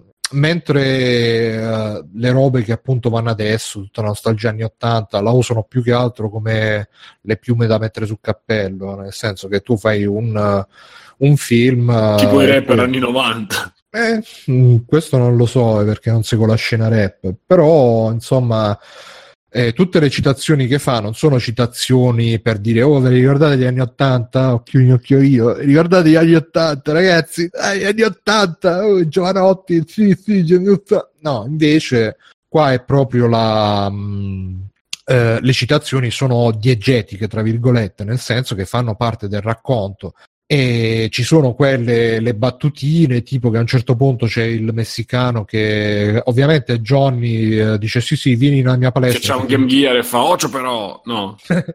no no e, cioè, all'inizio Johnny lo chiama dice vieni nella mia palestra che ti imparo il Cobra Kai però all'inizio lo mette a fare tutti i lavori no pulisci qua fai là a un certo punto sta pulendo il vetro e fa sensei vuole che lo pulisca in una maniera particolare eh eh eh e lui fa no mi frega un cazzo come lo pulisci e quindi là ci sono queste battutine ma ci sono anche robe più eh, che, col- che colpiscono più al cuore nella quinta puntata c'è un omaggio a Pat Morita alias Mr. Miyagi che è veramente molto toccante molto bello e poi ci sono dei flashback dove mh, riprendono proprio le scene degli originali e non so come le hanno, hanno un po' rimaneggiato gli originali ne- mh, per fare in modo che non si veda la differenza, lo stacco della grana della pellicola, fotografia.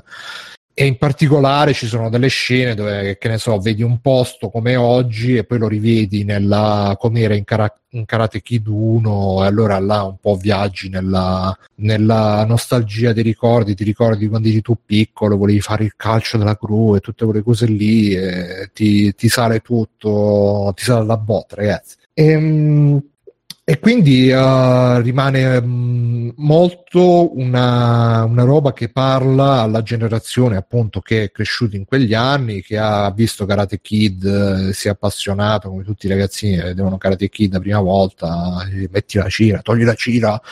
Nell'ultima puntata ragazzi c'è una, veramente c'è una citazione che veramente eh, mi ha fatto ribaltare la sedia perché eh, c'è una roba che, che dici dai, mo la fa, mo la fa, mo la fa, alla fine la fa veramente, veramente ti... E, e, ripeto, è bello perché sono messe bene, non sono messe quelle citazioni messe a cazzo. Che, che, Quante dici, puntate ah, so, Bruno? Sono 10 puntate e durano una mezz'oretta ciascuna.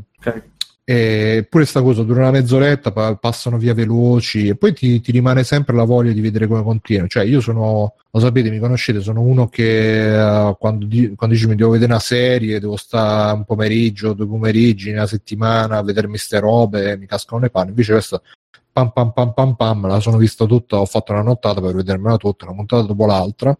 E e quindi è rivolta a chi era piccolo all'epoca, oggi è grande, quindi è una storia di um, quelli che erano figli che diventano padri e poi a loro volta devono trasmettere quello che sono a, a dei figli veri o putativi. È una storia di uh, fare i conti col proprio passato e andare avanti sugli errori che hai fatto, su quella, perché poi ovviamente c'è il personaggio di Johnny che è ossessionato da, quel, da quell'incontro che ha perso alla fine di Karate Kid 1 e quindi eh, vede lì proprio la, la, fine della sua vita, come può capitare a tanti di noi magari dopo anni e anni ripensano, ah se quella volta avessi fatto, e invece... E, um, e quindi è, è dedicato proprio, è, anche se ci sono molti protagonisti giovani, eh, giovani la, la, prossima generazione, però è, è bilanciata bene la, l'equilibrio tra protagonisti giovani e protagonisti vecchi e, e, sono più che altro i protagonisti veri sono quelli vecchi, quelli giovani hanno le loro storie non sono, che non sono eh, noiose, non sono eh, inserite lì a forza, è, è, funziona tutto molto bene, tutto molto equilibrato. L'unica cosa è che alla fine um, si vede che lasciano aperta la, la porta per una seconda stagione che non so dove potrà andare perché le carte mi sembra che se le siano giocate tutte in questa prima stagione e poi una roba così può funzionare per 10 puntate, per altre 10 puntate, boh, magari proseguiranno eh, mettendo più il focus sul, sui giovani che non sui protagonisti degli originali, non lo so. Però questa qui, ripeto, se la dovessi giudicare con, con, gli occhi della nostalgia, gli darei 20 su 10, 25 su 10. Se la, de- se la devo giudicare più o meno oggettivamente, razionalmente, almeno un 8, un 7, un 8. Ripeto, se siete fan degli originali, uno che non ha visto gli originali, che non capisce niente, non che non capisce niente, si vede questo, non capisce niente perché è pieno di rimandi, pieno di, di citazioni, ripeto, non la citazione, eh ti ricordi Karate Kid 1, eh, eh, eh, mo vecchio di merda, pagaci per vedere il seguito, no, eh, sono citazioni inserite in un contesto che hanno un senso, però eh, credo che per vederselo bisogna essere un certo tipo di persona e, e lo un certo tipo eh sì, ma lo siamo un po' tutti quelli sì. della nostra generazione. Cioè, è una serie che vive di nostalgia, ma nel senso appunto di riallacciarsi a un racconto che sta portando avanti con questa serie fatta 30 anni dopo. Non, appunto, non è. Sì, sì, perché non è un reboot come, come Guerre Stellari che campa, eh, si basa sui, sugli originali, però poi sin da subito dici, dice: Oh, vabbè, ragazzi, vi ricordate Anzolo? Eh, bravo, mo però dobbiamo mettere i protagonisti nuovi. Vieni qua tu in effetti, da questo punto di vista, è un po' un unicum. È una delle prime volte che succede di vedere un continuo di una serie storica rifatta tempo dopo con gli stessi attori cresciuti. Eh, appunto, è come se fosse. È come se facessero un seguito dei Goonies oggi.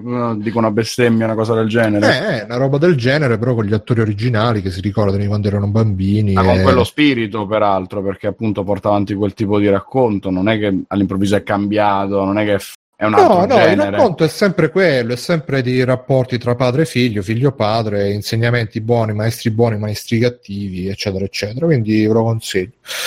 Detto ciò, eh, Simone, qualche exagates anche tu? Cognome, oh, ne approfitto per salutarvi allora. Ciao, Stefano, ciao, Stefano. ciao, Stefano. Ciao, Ciao, fatelo bravi, vi sentirò in difterite.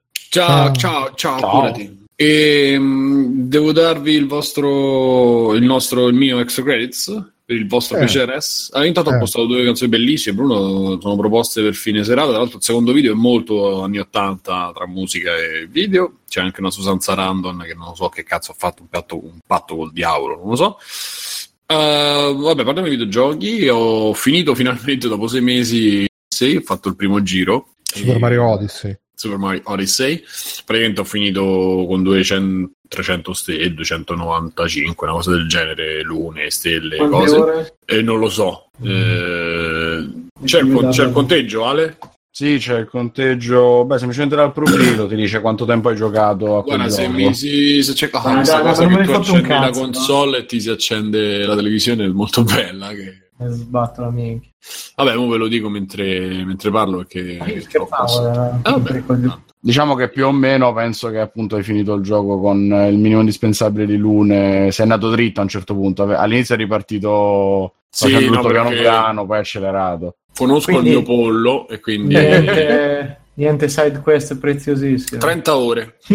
30 ore facendo Eh. i primi due mondi, diciamo, a totali, cioè sblo- sbloccando tutto, poi sono andato avanti perché non ce la facevo più e, e l'ho finito. Allora, la conclusione che, che do su, su questo titolo è che ehm, la, la magia Nintendo rimane, cioè le cose che sa fare Nintendo le sa fare e non, le non- non si riesce a replicare per quello che mi riguarda. Più che Nintendo, diciamo il Giappone in generale, però in questo caso specifico, cioè mh, Mario, eh, dico che eh, rimane grandioso, grandioso perché, perché appunto sono- ci sono delle, delle soluzioni, del feeling, come riutilizza le meccaniche, eh, le situazioni in cui ti mette. ehm, è un insieme di cose veramente spettacolare, una gioia per gli occhi, una gioia nel- nel- per le mani nel giocarlo, cioè è veramente da quel punto di vista molto bello, quindi questo mh, gli- gli va dato atto. C'è un problema, due problemi che io ho riscontrato e che mi hanno fatto rimanere un po' con la bocca storta. Eh, il, il primo è che eh, la natura della console semi-portatile e semi-fissa eh, secondo me ha influito nello sviluppo, nel senso che, eh, e nella- nel pensarlo, insomma, questo gioco, perché non ha mai quella profondità che, che cerchi in un Mario in generale, ma in un Mario non portatile, in un Mario fisso.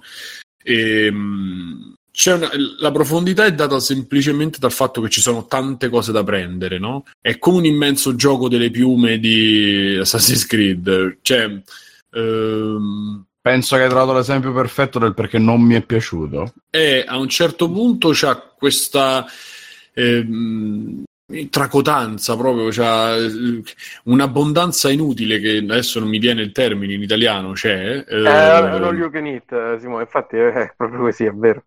e, e, e è un oligonite di quelli come, come l'oligonite normale, che i primi, il- i primi due giri sono piacevoli, mangi per disperazione, e, e qui è uguale, nel senso che ehm, hanno voluto. eh, mantenendo, cioè comunque con uno stile altissimo, nel senso è come se vai a fare l'oligonite con Gualtiero Marchesi, che cazzo ne so, o col più forte dei, dei cuochi sushi eh, di sushi del, del Giappone, no?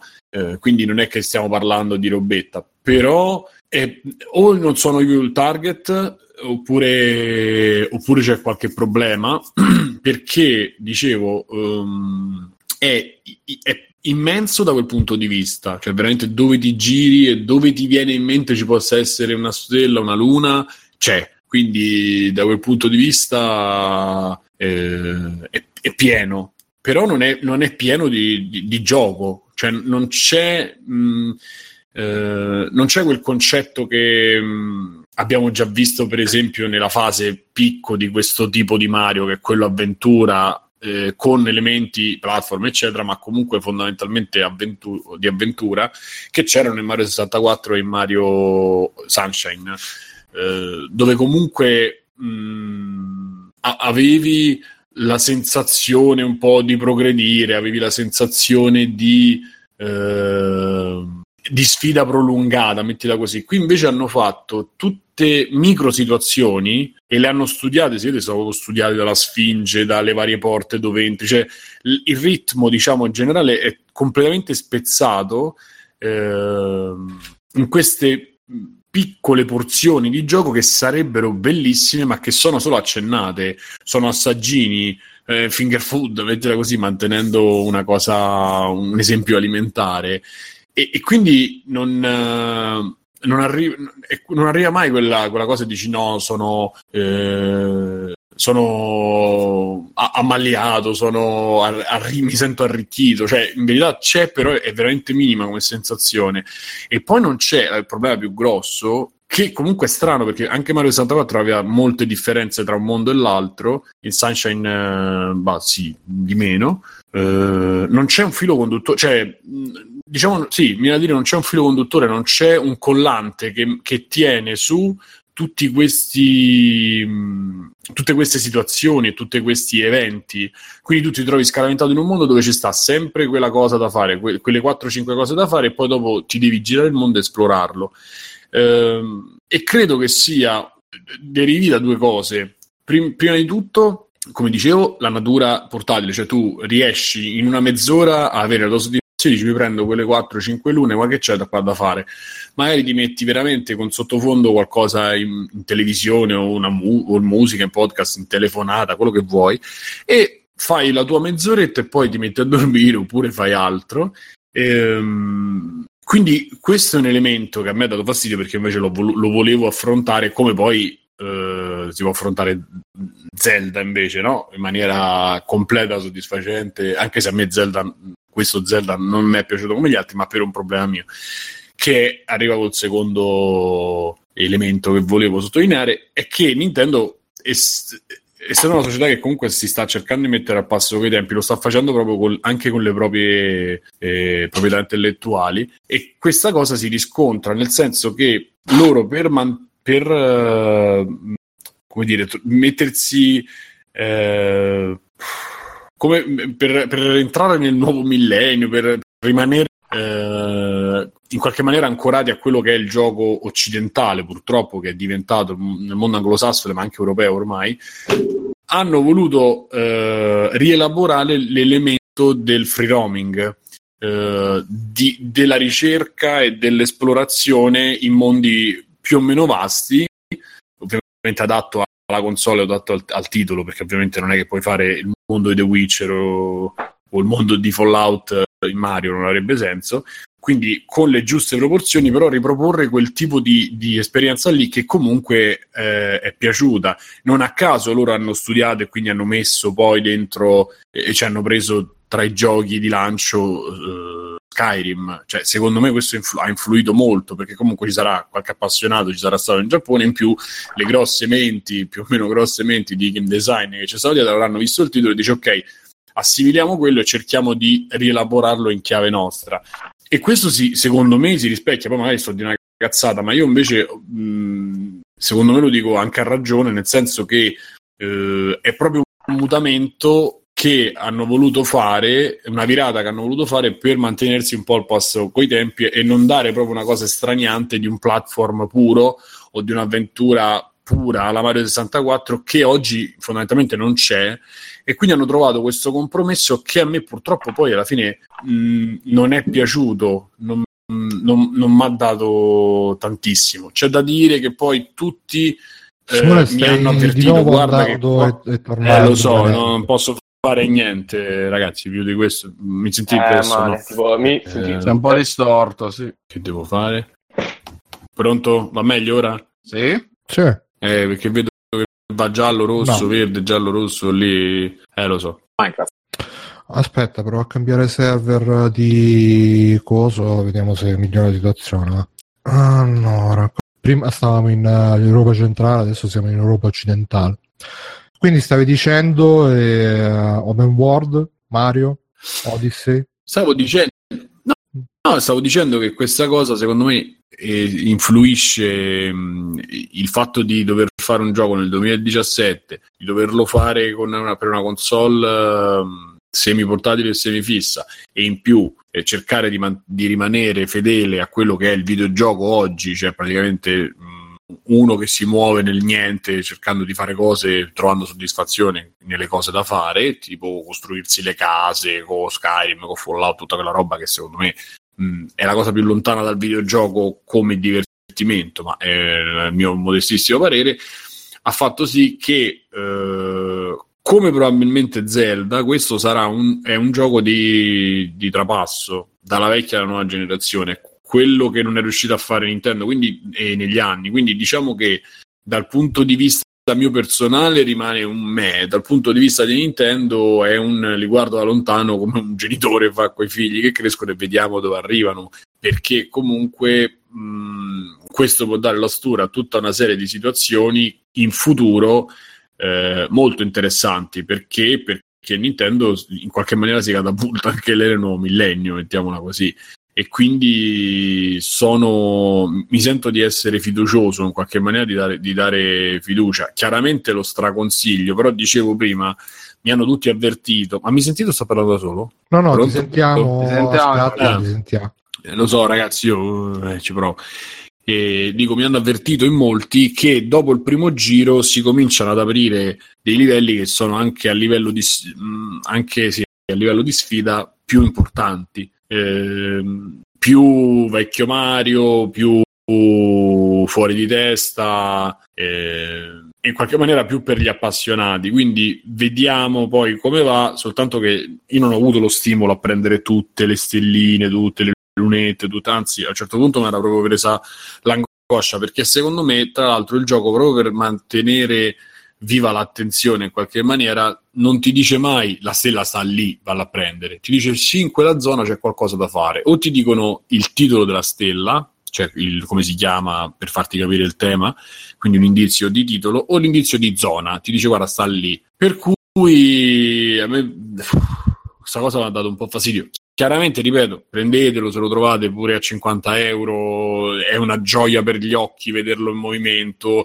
poi ci sono i riferimenti alle cose vecchie, in più una roba che dovrebbero farci un gioco solo, o, non lo so, ce lo dovrebbero introdurre da qui in poi, le parti in cui passi da 3D in 2D sono una cosa che non è arrivabile, cioè sono pronto.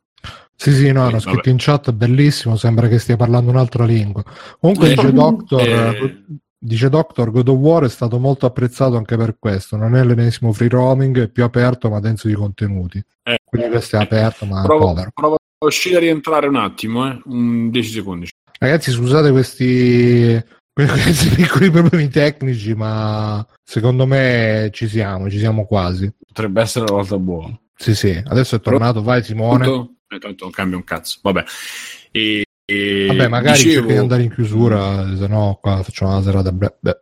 Sì, sì, sì, no, no, semplicemente dicevo, eh, lo straconsiglio, eh, prendetelo, giocatelo, perché è una gioia degli per gli occhi, è pieno di citazioni, la parte tra 2D e quando passi da 3D a 2D è un- una delle cose più belle veramente del videogioco in- tutta la storia del videogioco, cioè un'idea così fatta in quella maniera è veramente mm, inarrivabile a- a- a- per me, quindi solo per questo vale pure 50 euro, basta. Ok, grazie. Scusate i problemi tecnici. C'è PancaD giusto un gradino sopra Stephen Hawking. Salutiamo. Ciao, Stephen. E Mirko, Mirko, extra credits. Allora, io ho un paio, di, un paio di robe belle. Allora, un film, eh, parliamo di Tonia, va, che ce l'ho un Bello. po'. Ah, eh, bravo Fabio, vedi, vedi, Ah, vedi che è un nuovo Fabio questo tornato al È, gioco. pre- è- è proprio il mondo in cui vorrei vivere, quello di Tony, in cui sono Ma- tutti ignoranti. Sì. Vabbè, allora, per chi non lo conosce, Tonya racconta la storia di Tony Harding, storia vera, di una pa- Ma di pattinatrice. cognome fa Cartonia oppure No, dovevo, scusate. no, no. e che è stata coinvolta in un mega scandalo squalificata dalle Olimpiadi. Però Ma vedi che- adesso parla bene. Si vede che era tipo Robocop. Sì, eh, no, quando comincio a parlare dopo un po' di Nintendo. e va No, no, secondo me è tipo Robocop. È presente quando, quando devi arrestare Quando si scarica. sì, sì, sì. mi fa male tanto bene con me. e c'è, c'è il flashback della famiglia. Deve parlare male di Nintendo e riesce quarta direttiva. Comunque niente, Tony racconta questa storia vera e, il film è proprio, come diceva Fabio, di un'ignoranza totale perché racconta... Io ero super redneck, tipo. Sì, minchia, ma proprio fin da piccola è stata abituata a nascere proprio, cioè a crescere nella violenza verbale, fisica, cioè proprio nell'essere gretto, gretto, proprio un, un universo costellato da personaggi Sì, sì, sì. proprio di un grezzo pazzesco, però veramente eh, a me ha dato comunque l'impressione, almeno per come è rappresentato nel film, che comunque hanno la loro umanità, ma non gliene fotte un cazzo, cioè sono talmente induriti dalle situazioni, Sì, dalla vita, da tutto, che questi vanno, cioè trattano una ragazzina di 5 anni come se te ne avesse 40 di poco. E... Però a me il film è strapiaciuto, secondo me è il film più bello dell'anno, proprio Oscar questo a mani basse, altro che The Shape of Water eh, e i tre manifesti ad Ebbing, questo è veramente molto molto più bello secondo me, ma anche proprio per come è messo in scena, i personaggi sono comunque divertenti, c'è un ritmo pazzesco perché è comunque una serie di battute, ma non, non è mai, cioè è leggero il, tono del film, però non è poi leggerissimo in certe scene, in certe cose. È bellissimo come gioca proprio con eh, anche il discorso col pubblico, mentre le scene continuano, e, è proprio bella la narrazione, il modo di raccontare che a me è strapiaciuto. Poi la storia non è niente di particolare o chissà che, però cioè, è raccontato talmente bene in una maniera... sembra i Cohen, sembra proprio i Cohen. Sì. Sì, perché ne stavo dicendo, non è originale come modo di fare, però è proprio quel fatto bene che ti diverte, ti intrattiene. Mirko, ma, ma il ciccione è stato il più grande mito della storia. Sì, sì, vabbè, no, ma è, pie- è pieno di questi fenomeni Perché dall'inizio. poi alla fine del film ci sono interviste vere a Sì, loro, cioè, sì. proprio- Sì. Sì, su- ma anche per- perché poi è proprio una di quelle storie assolutamente idiote che è Sì. successo- cioè, succede un casino perché ci sono dei, co- sono dei coglioni loro ed è proprio meravigliosa sta cosa pro- proprio mi è piaciuto veramente veramente tanto guarda che è proprio la differenza di A Molly's Game non so se qualcun altro l'ha Eh, visto ancora non l'ho visto, no? Mamma mia, quella è una rottura di coglioni, c'è proprio sta gente che parlano tutti fuori. Poi a me Sorkin piace tantissimo, però lì è proprio la gente che parla in maniera ultra forbita che... e- ed è so chiacchiere proprio a vuota a un certo punto, mentre qui c'è proprio secco, c'è proprio un film diretto, direttissimo, non c'è un pezzo fuori posto, bello, bello, bello. Piaciuto. E poi velocemente ho ascoltato l'audiolibro di mh, Io non ho paura da Maniti perché ho visto che esce la serie nuova domani Mm. su Sky e quindi mi era venuto un attimino di, di rinfrescare un po'. E, Ma l'hai- hai sentito il libro quello letto da Piera Bassi? No, le- Ah, è io let- l'ho letto. no, è letto da un altro Sì. personaggio che adesso non, non ricordo perché non ho mai conosciuto, però un attore Giorgio Tirabassi. Eh, relativamente Glauco, cioè tu avevi immaginato un libro intero letto da Glauco di Boris, è stata una delle esperienze più belle della mia vita. No, non mi, non mi sembra che sia, adesso mi viene i dubbi, poi ti dirò. E... Però vabbè, è un libro proprio eccezionale, anche lì 5 ore dura, quindi si ascolta proprio benissimo. Tant'è che all'inizio mi, fosse, mi era venuto il dubbio che fosse un, un adattamento, una riduzione, invece no, è proprio il libro così. E a me proprio quello proprio star piaciuto per come è scritta bella la storia per quei due o tre che non hanno visto il film, che ormai è uscito boh, forse 15 anni fa, che racconta fondamentalmente che ne- nell'Italia del Sud... eh, un ragazzino per- mentre fa solito un- un'estate noiosissima trova praticamente a fare classiche esplorazioni o per chi si ricorda il mitico Matteo Montesi buccaggi dentro le case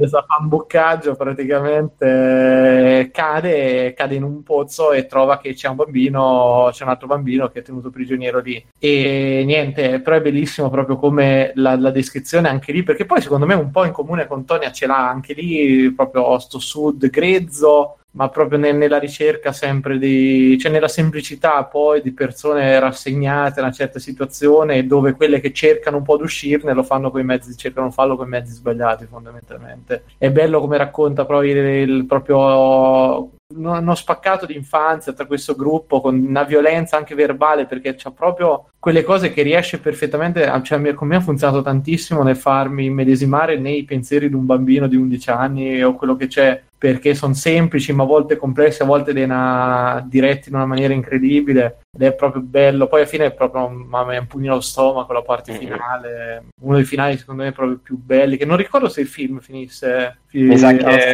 Mi sa che è un po' più leggero il film. Eh, mi sembra che è un pochino edulcorato, ma mamma mia, Sì, quel sì, finale del libro, minchia, io proprio ho chiuso, l'ho, me lo so proprio riascoltato perché c'è una violenza proprio, ma, ma è una violenza ma anche una poesia a momento proprio raccontato in un modo Sì. incredibile, cioè colpisce come poca roba, mi ricordo, forse ricorda anche un pochino il King eh, dei quello in forma, diciamo. Eh, ma Ammaniti è sempre una... A parte che ho detto una cazzata perché quello letto da Dirabassi è che, comi- che la pesta cominci, è sempre da Ammaniti. Ah. E Ammaniti però ce l'ha sempre sta roba. Io non so se tu hai letto come Dio comanda o l'hai sentito, non so se c'è No, l'audiolibro. no, ho visto il film anche di Eh, quello. perché quello se tu leggi il libro, mamma mia. Eh, infatti, guarda, proprio me... ho riscoperto veramente un autore che, che riesce proprio, a, almeno riesce con me a toccare delle corde veramente in una maniera come non succe- mi succedeva da parecchio tempo. E dico, ho ascoltato poi tutto d'un fiato perché l'ho cominciato una mattina mentre lavoravo alle 7 a mezzogiorno, quindi l'avevo finito, però proprio, mamma, bello, bello, bello, bello, lo, lo straconsiglio a tutti perché è proprio giusto mix tra pesantezza e leggerezza in certe situazioni, però mamma mia, veramente, c'ha due o tre colpi di scena che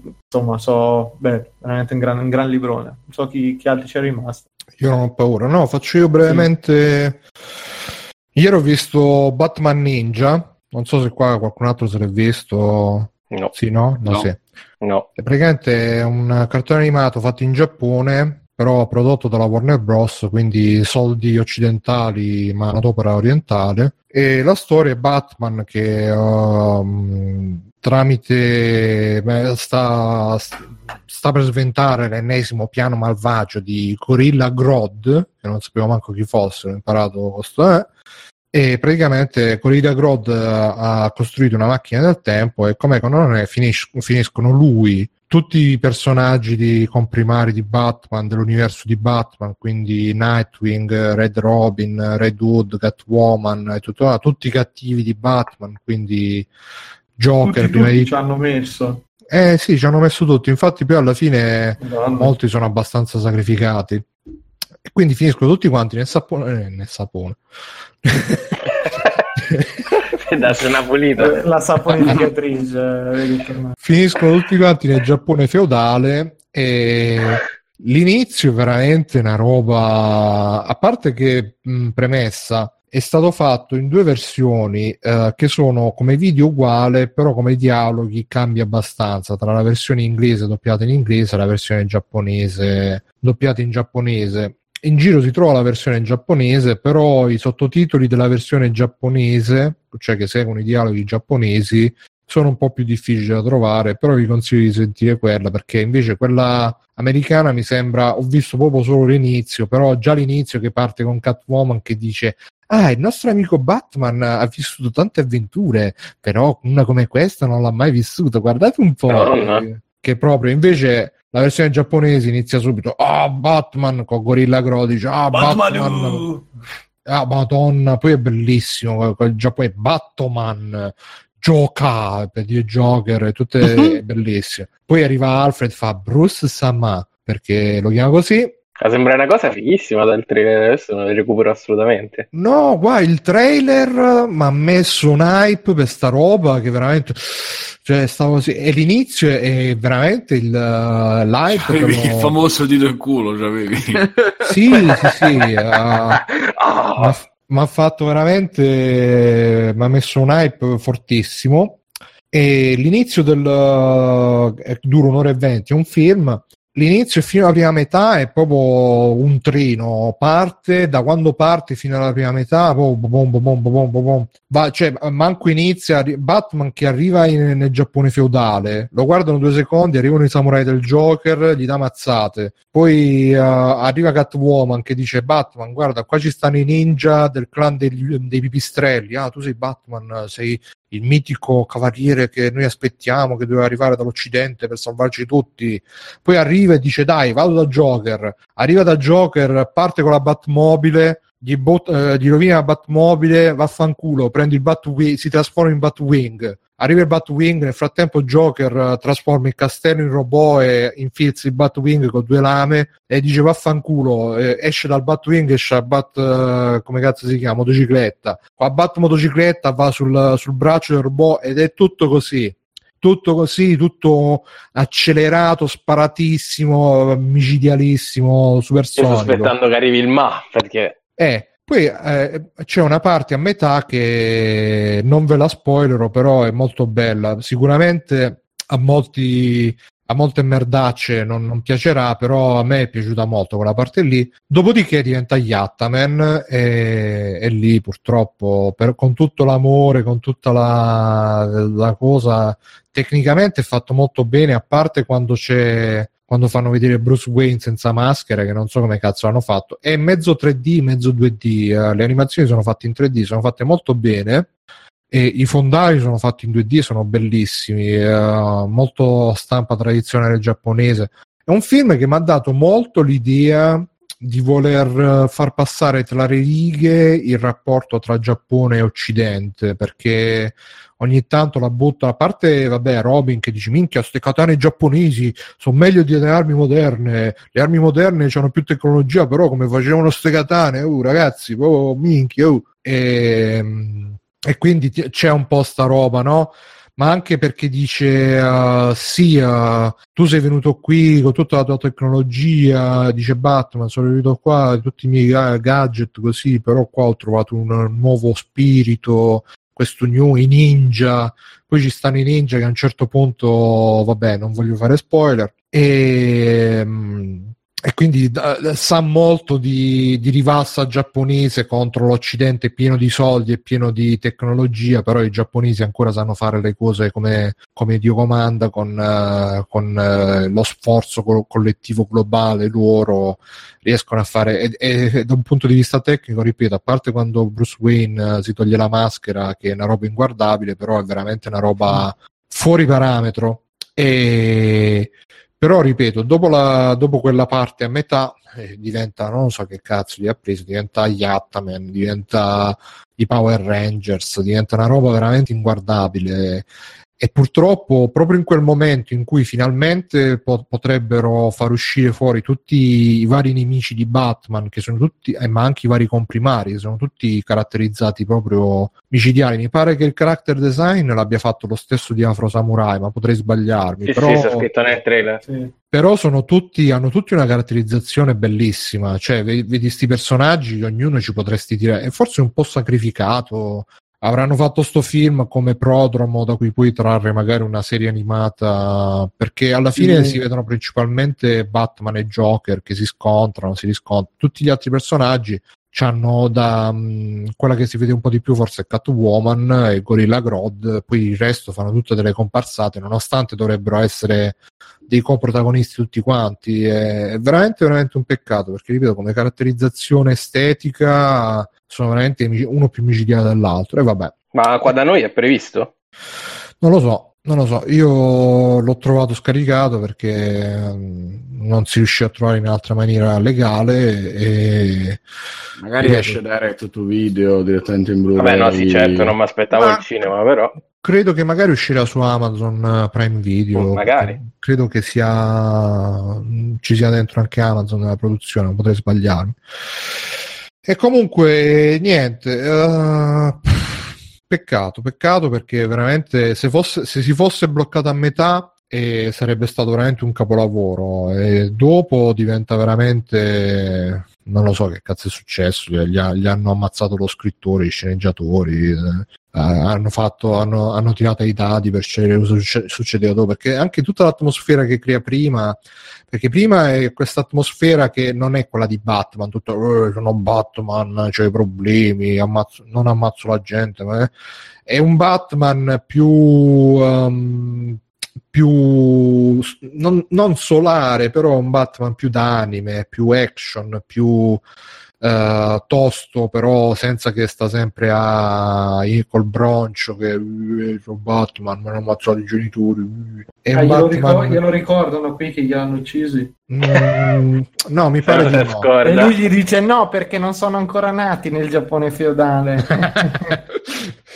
no, questo no. No, è bello anche all'inizio c'è una scena per dire, no? All'inizio lui arriva là nel Giappone feudale, eh, mette fuori gioco i samurai del Joker e poi arrivano i rinforzi e lui butta la bombetta puzzolente e poi no, fa la classica cosa di Batman che prende il rampino per, per buttarsi dai palazzi, solo che là sono tutte casette da mezzo piano. quindi si fa malissimo. Ah, no. no, dice che cazzo faccio e se ne va in altre maniere. È tutto così, ma poi ripeto, gli sfondi che hanno tutta una grafica proprio da pittura tradizionale giapponese, col cielo con eh, quelle specie di archetti. Um, se, se, li vedete, quando lo vedrete, se lo vedrete, li riconoscerete quei pattern un po' da, da tradizione giapponese. E la parte a metà è veramente una roba che secondo me avevo le lacrime, cioè eh, tutta la prima metà ero proprio come un bambino col sorriso in faccia. Io, che è questa cosa bellissima, stupenda. La parte a metà, proprio le lacrime,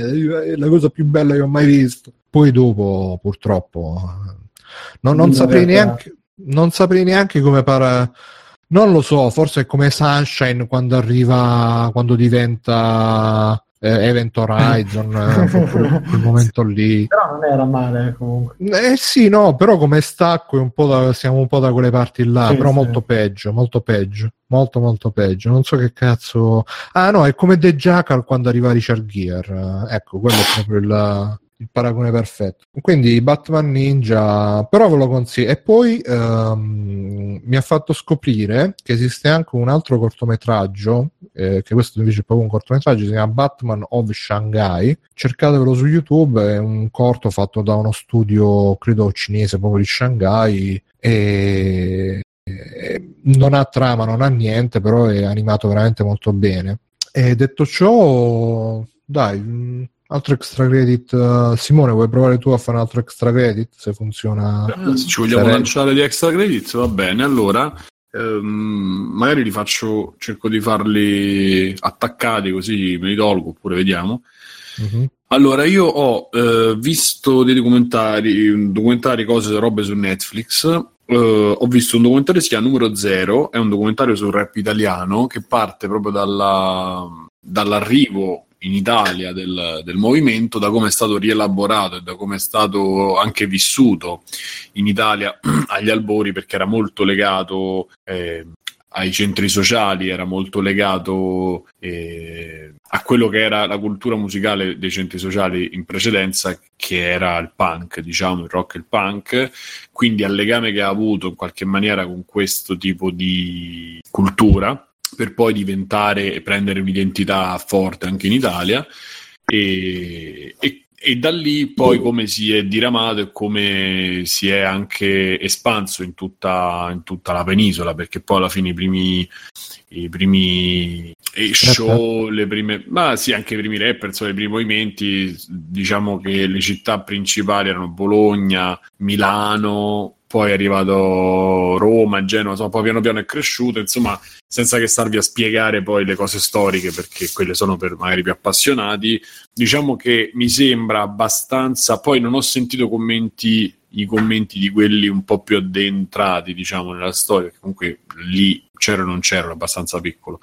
Io l'ho cominciato a vivere un po' più tardi. Mi sembra coerente con quello che sapevo io più o meno, quindi insomma credo non sia così accio nella ricostruzione. Eh, vengono citate le cose che le cose principali che appunto sapevo anch'io, gli eventi principali positivi e negativi e i dischi. Mm. E, e, c'è proprio questo. È bello perché c'è una fotografia un po' del, diciamo, del periodo, ma anche di come si facevano, di, di, di, di come eh, si è evoluto proprio il genere, sia a livello di testi che a livello di musica, e quindi una, all'inizio una forte predominanza di quello che era l'America, di uno stile che ancora qui non c'era, un'identità che non c'era, come poi è diventato ed è cresciuto, è diventato una cosa il rap italiano, quindi insomma una cosa a sé eh, anche slegata poi dalla, da quello che era la cultura d'oltreoceano, diciamo. E la voce narrante è Enzi, che è uno dei rapper appunto attuali, insomma, è considerato uno dei più forti. Mm, a me non dispiace, però insomma, si potrebbe fare meglio forse. Però è giusto, è sicuramente meglio di metterci qualcun altro, non lo so, quindi giusto così. E, mm, per essere una cosa, credo sia proprio per Netflix, devo dire che insomma tra le grafiche, lo stile del documentario, sono contento perché anche in Italia comunque si comincia a vedere un documentario eh, del 2018, diciamo, del 2000 e del, eh, è molto più attuale, molto più... Ma è tutto italiano eh, come produzione? Tutto italiano, è tutto italiano, quindi devo dire che da questo punto di vista hanno fatto una cosa... E non è, non scimmiottano gli americani, Anzi, sembra eh, per alcuni tratti mi è venuto adesso mentre ne parlo. mh, sem- ricorda molto quello che era Blue Notte, se vi ricordate, ovviamente con le chiare eh, differenze di toni. Insomma, lì si parla di morti ammazzati, qui si parla di altro, però. E, e- e poi sono riusciti a intervistare, quindi, siccome hanno intervistato nomi grossi, credo che sia appunto abbastanza mh, verosimile. C'è anche un Frankie Energy dannata, c'è sta Chaos One, c'è stanno, c'è Neffa, eh, Tormento, Fish, insomma, tutti quelli che poi hanno fatto proprio la scena a livello eh, nazionale potente. E, e- e c'è anche molto bello. Eh? Dicevo potente. Ah, sì. Potente. E c'è anche molto. mh, A un certo punto si affronta poi un po' il discorso di quanto il rap poi sia arrivato alla mainstream, di quanto il momento su Radio DJ, grazie al programma che fece Albertino, che era Quanto Quanto Quanto, e poi alla grossa manifestazione che fecero, e sempre con sponsorizzata Radio DJ da Elementos, quindi successe un dramma, mezzo casino lì. Insomma, è bello come una cosa che mi ha dato un po' fastidio. cioè, per i romani ci sta il Coda del Fomento, che secondo me poi c'ha il migliore MC in Italia che danno, uno dei migliori sicuramente nello scrivere, ma a parte quello Significa MC, Simo. è Master of Ceremony perché la storia, la storia è che prima quelli che poi sono diventati rapper e cantanti erano gente che erano i tra virgolettissime, però in verità era un po' così, erano i vocalist, quelli che oggi sa, fanno un po' ridere. Tipo Corona. No, Corona era una cantante, è una cantante. faceva. No, no, no. I vocalist sono quelli che in disco, sai, sale, sale, non fa... Cioè che facevano... Grande. No, esatto, adesso è una figura pressoché ridicola. In quel Ah, periodo... non esiste più? Beh, sì, non quella, non quella che poi è diventata il rapper, cioè. No, ma il Erano- vocalist esiste ancora in disco? Guarda, io non ci avevo da un po', quindi for- spero che per fortuna sia una figura morta e sepolta, è rimasta soltanto a- a- al billionaire per dire un saluto ai nostri amici che hanno preso la, scia- la bottiglia e gli fanno il, Lo champagnone. lo champagnone del Magnum, quella roba lì. E, mh, però in verità prima nelle feste, quando loro andavano, loro, il movimento eh, è, è nato, c'erano queste feste di quartiere block party, detti anche, che era praticamente una festa appunto nel quartiere super popolare di Negroni, eccetera, dove si metteva musica e dove piano piano poi si è cominciato a, a- vabbè, eh, da un piccolo cenno, poi mi vedo un po', smetto di rompervi il cazzo, fondamentalmente Ah, ok, che succedeva nei, nei grossi nei, nei- nelle queste feste ci stava hanno notato una cosa il, il- DJ che mh, fece questa cosa onestamente adesso non ricordo ma insomma stiamo parlando degli albori avevano scoperto che nei dischi black, funky, soul eccetera la gente tendeva a ballare nel momento del break. Il break è quel momento dove ci sta che ne so un ritmo più eh, più sostenuto e magari solo batterie basso. eh, sono momenti dove la canzone ha meno, meno strumenti ed è molto dedicato al ritmo, no?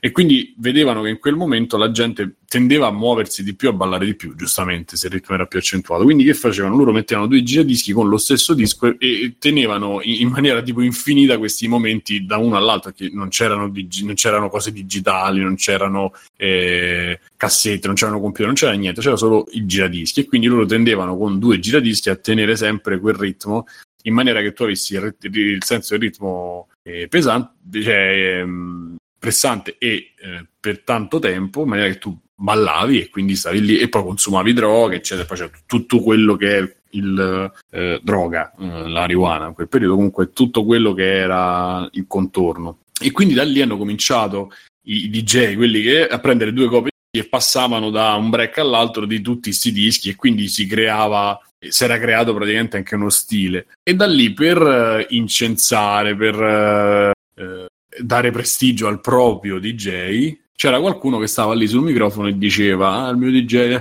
e faceva delle piccole rime, delle piccole eh, frasette che poi sono quelle di Franchino, che veramente poi sono spostati nella tecno per farvi capire quello che era, insomma, incitare la gente a, ad apprezzare il tuo DJ perché poi c'erano queste c'erano più DJ, quindi c'era quello, poi si esibiva quell'altro, allora c'era questa, tra virgolette, lotta, ovviamente era tutto in chiave per fortuna pacifica e positiva, e da lì la cosa invece poi è cresciuta fino a che poi hanno cominciato a campionare, quindi a tagliare i pezzi, a tenerli e a, e a, mettere sempre più parole, fino a che non sono diventate canzoni. E questa cosa poi è cresciuta, questo sto facendo una storia di quello che era in America, diciamo. Questa cosa poi è cresciuta e proprio su un'identità fortissima, perché? Perché comunque tutto questo era sem- quasi sempre principio, diciamo sempre, un The Message, che è stata una delle canzoni eh, simbolo, erano legate alle, al, allo sociale e vivevano queste persone che fondamentalmente erano persone povere, persone con vite disagiate, con vite disastrose.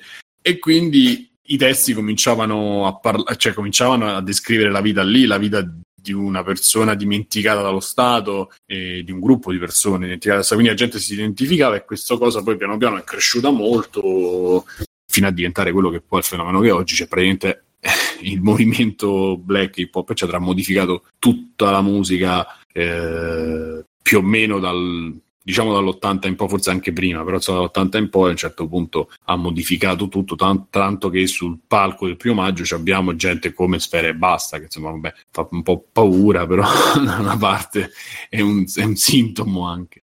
E vabbè, mh, quindi ve lo, ve lo consiglio perché mi sembra una delle cose, una sia...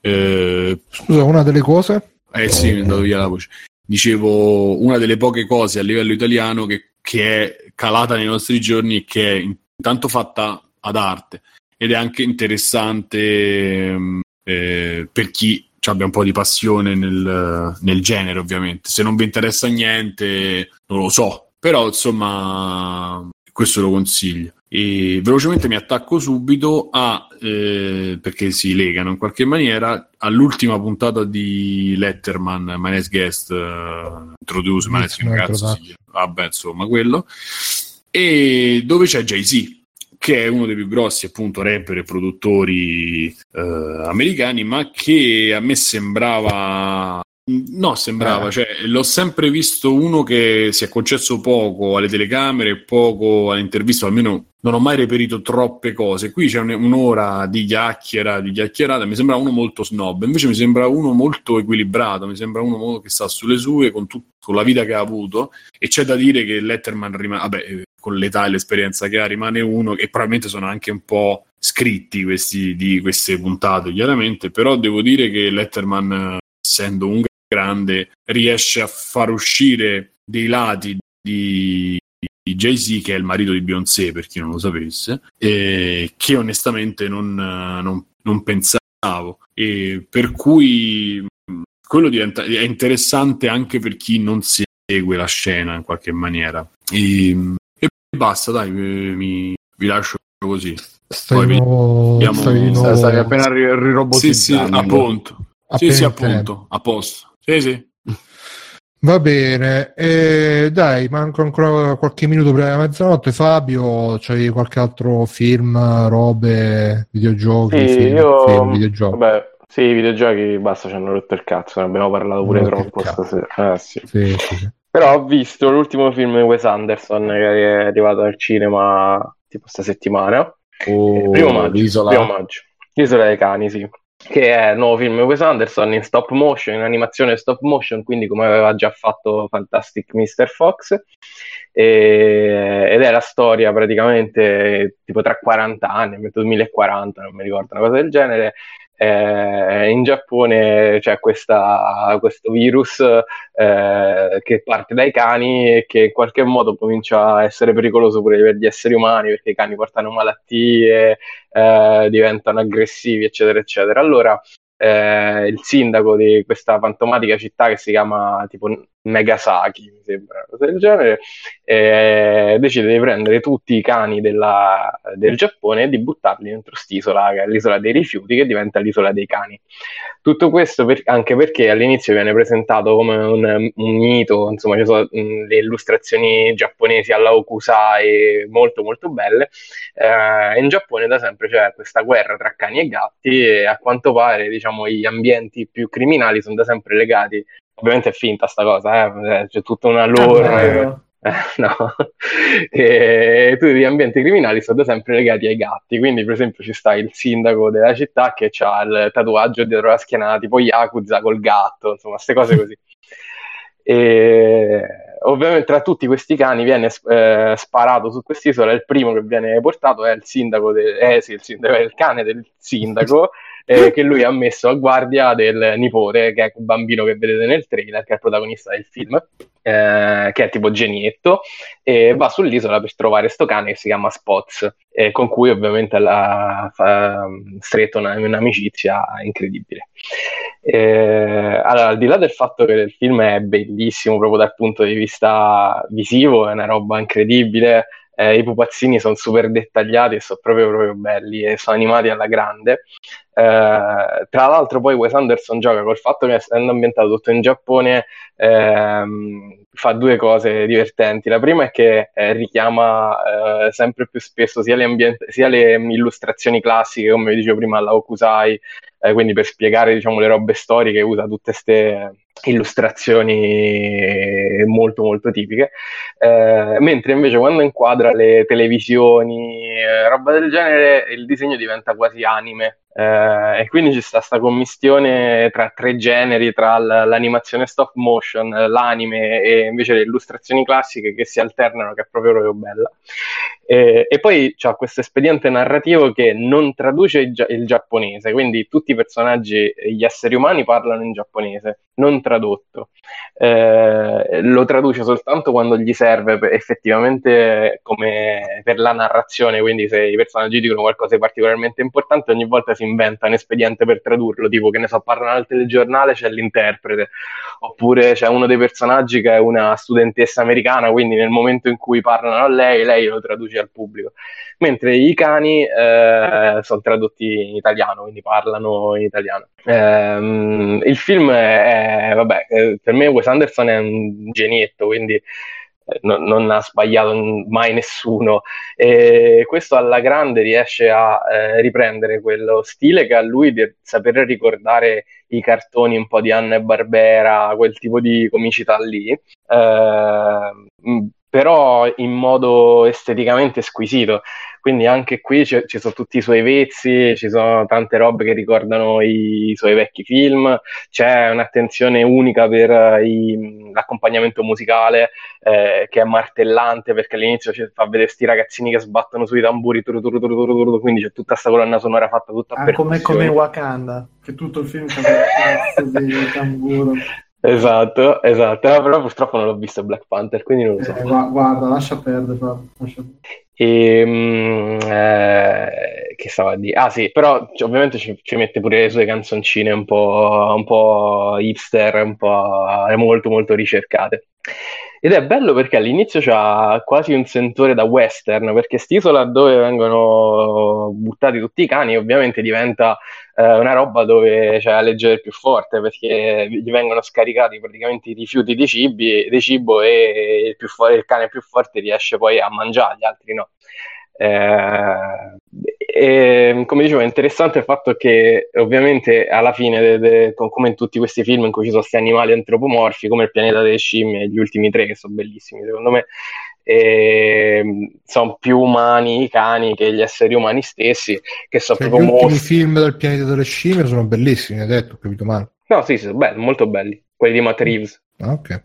E, ehm, e, quindi appunto i, i, cani sono più esseri umani, più, più umani degli esseri umani, e la storia d'amicizia che si crea tra il bambino, che è un po' uno dei pochi esseri umani decenti di tutto il film, perché gli altri veramente sono schifosissimi, non, non hanno nessuna remora a, a buttare sti cani eh, nell'isola della spazzatura e eh, i cani che lo aiutano a cercare spots, che ovviamente lui non lo trova subito, altrimenti il film finiva subito, eh, è proprio bella e genuina. Eh, che, altro, che altro dire? Um, andatelo a vedere perché è veramente bello, dura due ore fila, eh, è scorretto come, come, da tradizione Wes Anderson, quindi ci sono dei momenti in cui di, di grande dolcezza alternati poi a momenti super, super cattivi eh, e poi fa, è poi divertente. Quindi se, se vi è piaciuto insomma Fantastic Mr. Fox perché è l'altro, l'altro film d'animazione suo e comunque se vi piace lo stile Wes Anderson qui ci, comunque ci ritroverete tantissime, eh, tantissime cose che lo ricordano. eh. Va bene, ok. E... Niente, Alessio ha provato For Honor. Alessio, come, come ti sembra For Honor? Eh, sì, è mm, trovo Season l'unico, sei, devi dire. l'unico pic- Season 6, l'unico piccolo extra credit che posso portare perché ho avuto una settimana brutta e triste di Sì, lavoro. sì, giusto le prime Eh, sì, ho provato For Honor grazie al free weekend che ci ha regalato Ubisoft eh, sabato e domenica e sono riuscito a fare un po' il tutorial e parte della prima missione perché purtroppo non sono riuscito a, a Ah, hai completare. fatto proprio la campagna. Sì, proprio al minimo. Eh, no, no, no, perché volevo ancora imparare bene Sì. i tasti e prima di buttarmi nel multiplayer e prendere mazzate da quelli che ci giocano da un anno come Bruno. E la sensazione è molto positiva perché più o meno da- come me l'ero immaginato dai trailer, eh, il gioco è, è proprio così: andare in giro a menare i minion e poi ci sono i super scontri epici contro i rivali, quelli più importanti, dove con eh, il controller puoi selezionare se terrai la guardia alta a sinistra o a destra o colpirai alto a sinistra o a destra, colpi leggeri, colpi pesanti, eh, ci sono le spinte per eh, tirare giù gli scudi, le difese dei nemici. Io ho provato samurai e il cavaliere, Eh, il samurai nel tutorial e il cavaliere, il classico cavaliere medievale occidentale nella prima missione della campagna. E appunto la sensazione è proprio positiva perché il, fi- il combattimento è estremamente fisico, proprio bello da fare, c'è proprio l'atmosfera da duello eh, da film e effettivamente lo rende strapiacevole. Per quanto poi diventi molto lungo eh, in, un- in una missione della storia non so poi il multiplayer come è strutturato appunto perché non l'ho visto nella missione diventa poi forse un po' tedioso se la, se la missione è troppo lunga o se ci metti troppo tempo perché magari muori, devi ricaricare eccetera. Andare avanti a furia di minion duello, minion duello, minion duello anche perché eh, Sì, ogni duello può durare tanto, no? Semplicemente perché giustamente lo fa in maniera più realistica rispetto a, a un museo, insomma, dove più o meno la struttura è quella, ma il museo è più mena, mena, mena, mena, vai avanti sempre con lo stesso tasto e, e alla fine della missione ci arrivi. È solo questo, ti fa sentare 20 minuti, ma la missione la finisci. Eh, For Honor ehm, rende proprio fisico, pesante ehm, e, e interessante ogni singolo scontro di questi con i personaggi più importanti, però eh, è, è proprio pesante, è proprio faticoso rispetto a, a- non è Eh. molto arcade, insomma, ed è Eh, il no. bello del, del- del gioco, probabilmente. Eh. Quindi mi riservo di poterlo provare un po' più a lungo in un'altra occasione. Eh, magari l'ideale sarebbe averlo sul computer e fare delle dirette con Bruno, dove prendere mazzate, ovviamente. Vieni, vieni Alessio che ti insegnerò la via dell'acciaio. E niente, vabbè, io come, come giochi sto giocando dopo For Honor, il gioco che mi è riuscito a staccare da For Honor è stato Metal Gear Survive. E adesso Mamma mia, bro. eh sì, mi, mi sta mi ha preso veramente brutto perché è proprio una roba di ehm, trova le risorse, prendi le risorse, usa le risorse, metti le risorse, è, tutto, cioè lui è proprio È solo un Io problema. gli di- taglierebbe quei risorse. È, s- è solo una cosa di problemi mentali, di addictive. No, ma sì, no, ma io ho un problema da questo punto di vista, perché qualsiasi gioco che ha sti, sti compulsion loop, eh, sti loop compulsivi dove devi accumula, accumula, accumula, accumula, io ci vado sotto e adesso sto a farmi vedere quante ore sto. Eh, ci stavo giocando pure prima, prima di iniziare. Addirittura l'altro giorno ho fatto una diretta, sono arrivato a un punto dove mi ammazzavano sempre. C'era uno che è, arrivato dall'Occidente come Batman Ninja e mi ha detto: Eh, ma eh, qua non c'hai le armi giuste, devi ricominciare. Ho ricominciato, ragazzi. Sono a 44 ore di, di sto gioco Cioè, del tutta cazzo. sta pippa 44 ore. Eh sì, sì, sì. Sono Eh, sei mesi che ci giochi. no, di Metal Gear Survive. Ah, scusa, Bruno, pensavo For Honor. No, no, 44 For ha già no. fatto 44 ore a Metal Gear Survive. No, ma perché poi è bello a For Honor, ti dico subito a quanto sto, sto a Migliaia. sei sopra le 100 sicuro. tenetevi forte 351 ore. Porca Mamma. Di cui, ma, ma, il problema è che For Honor eh, la maggior parte di queste 351 almeno 300 saranno ad aspettare nella, nella, lobby che carica le partite tutto quanto. Sono giochi, ormai io gioco così, cioè gioco e intanto sento i podcast, vedi video su YouTube, uh, video su YouTube magari no, però quelli che, che magari parlano e basta, sì metto qualcos'altro in sottofondo, For Honor, tipo quando aspetto tra una partita e l'altra, magari mi leggo qualche sito, mi leggo le recensioni di God of War per allietarmi, e così, eppure sto Metal Gear Survive, giro a raccogliere le erbette, a raccogliere gli animali e nel frattempo mi sento i podcast, mi sento le robe. Piano piano ti costruisci la base, adesso mi sto... perché la prima volta che l'ho giocato, eh, la prima run, diciamo, quella che ho, uh, ho ricominciato, eh, sono voluto andare avanti perché la, il tipico open world che ti dà tante side mission, però poi i progressi, quelli più sostanziosi, li fai facendo le storie della missione principale.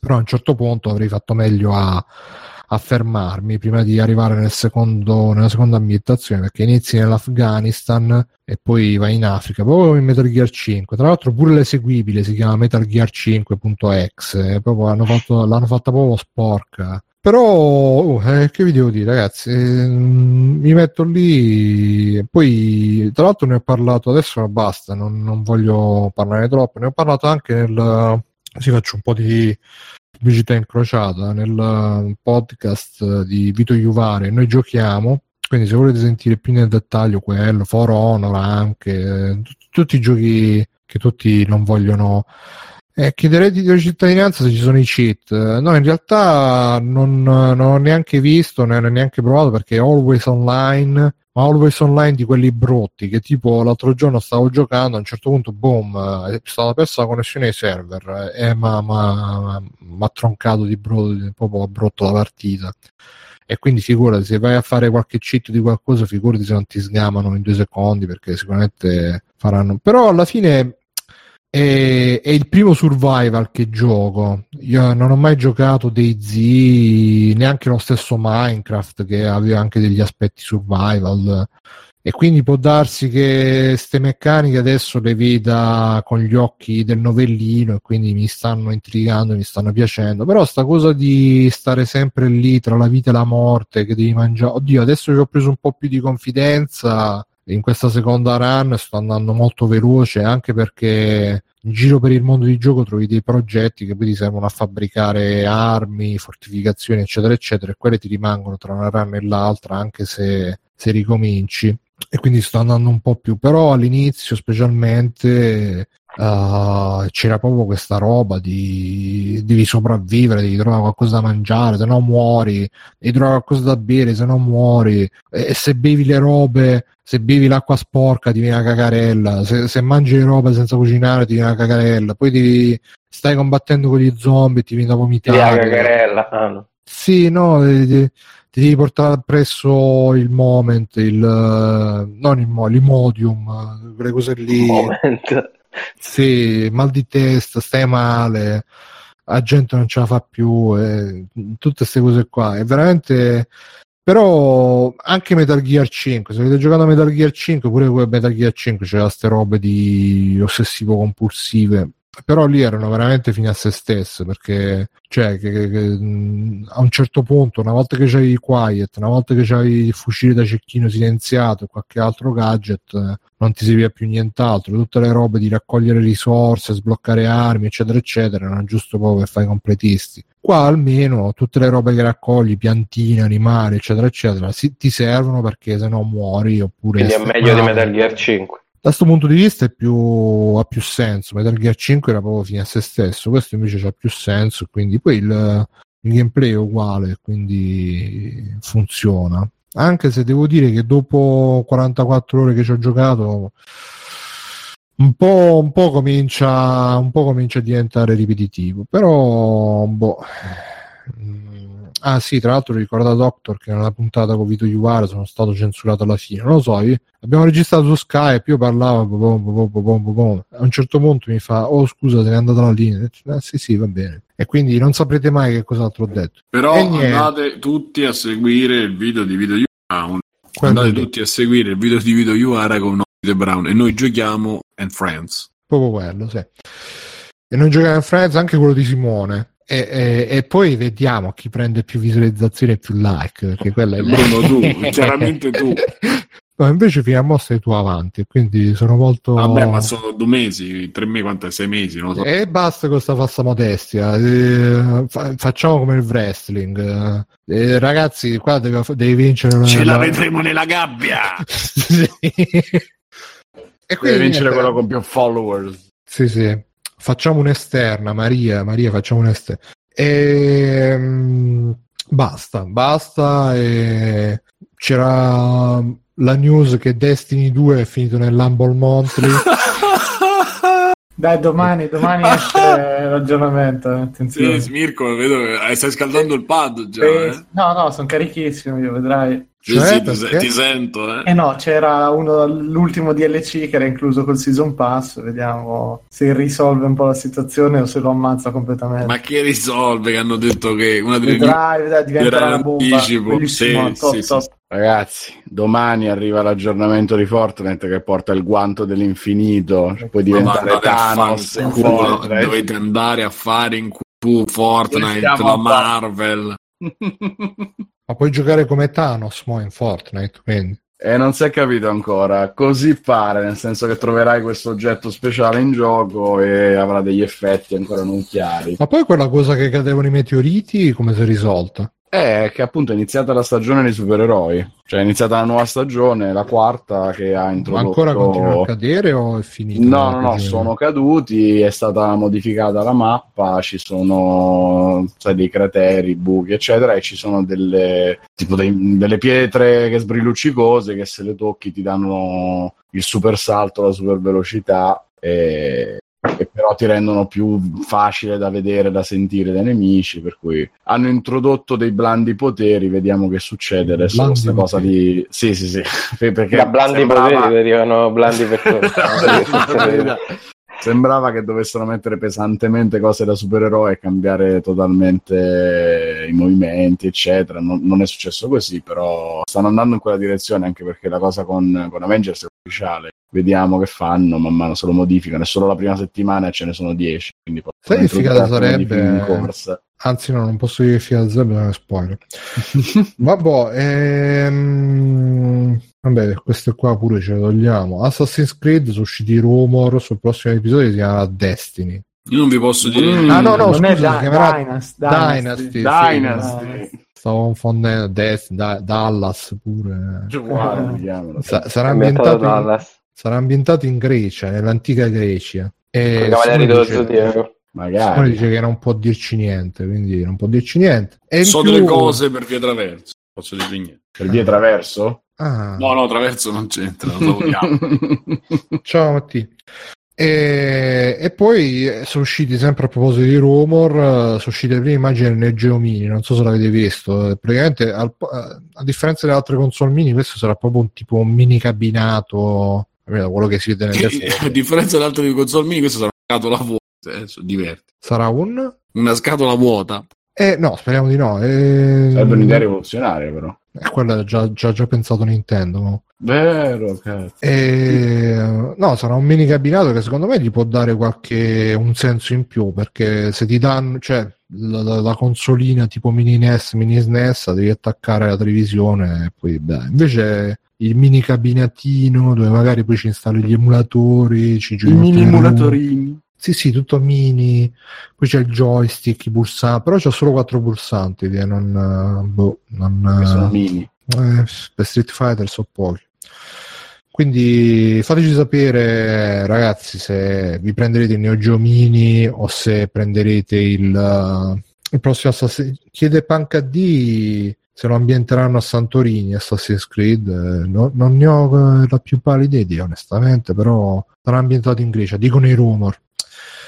E niente, ragazzi, io direi di chiudere qui. Uh, come al solito vi ricordo www.freeplaying.it con tutti i contatti, tutte le coordinate E cioè, po- potreste, quei due, tre quelle due per tre persone che uh, seguono il blog potrebbero aver notato che non, non viene più aggiornato a parte i post uh, delle puntate e quelli delle um, classifiche che ci posta Panzu Joe. Il problema è che Facebook, dopo lo scandalo Cambridge Analytica ha chiuso tutte le api del, uh, dei gruppi Facebook e quindi prima Uh, riuscivo a fare il mirroring da Facebook al blog, adesso invece non si può più fare, vaffanculo, e quindi che è rimasto un po' adesso così. Cambridge Analytica che adesso si chiama Emerdata.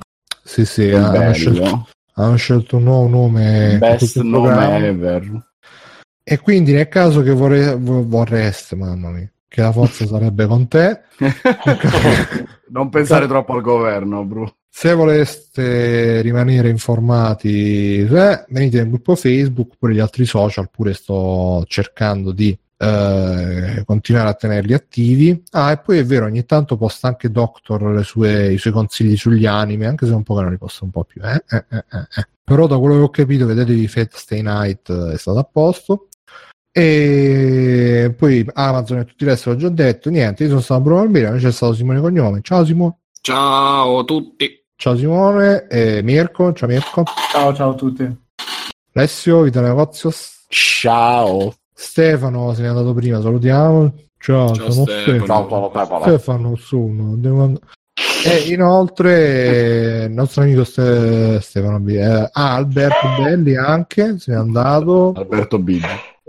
Eh, che è stato con noi prima e last but not last eh, Fabio Ciao. Felice ciao Fabio Ciao. ciao fate tutti quanti ciao ciao Ciao. Ciao. ciao ciao, ciao. Ciao. ci vediamo Ma- la prossima settimana ciao Battumanno. Battoman Ciao. Conan, qual è il meglio della vita? Schiacciare i nemici, inseguirli mentre fuggono e ascoltare i lamenti delle femmine. Questo è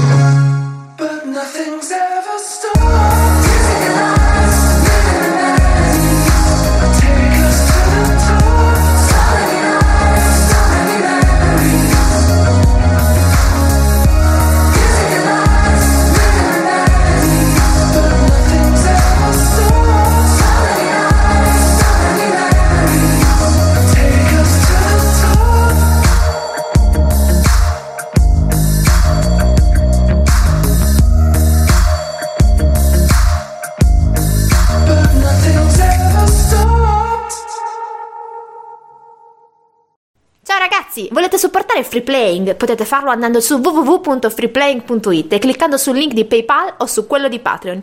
In più, Free Playing è anche affiliato a Amazon e riceve una piccola commissione sugli acquisti fatti tramite il banner Amazon presente sul sito.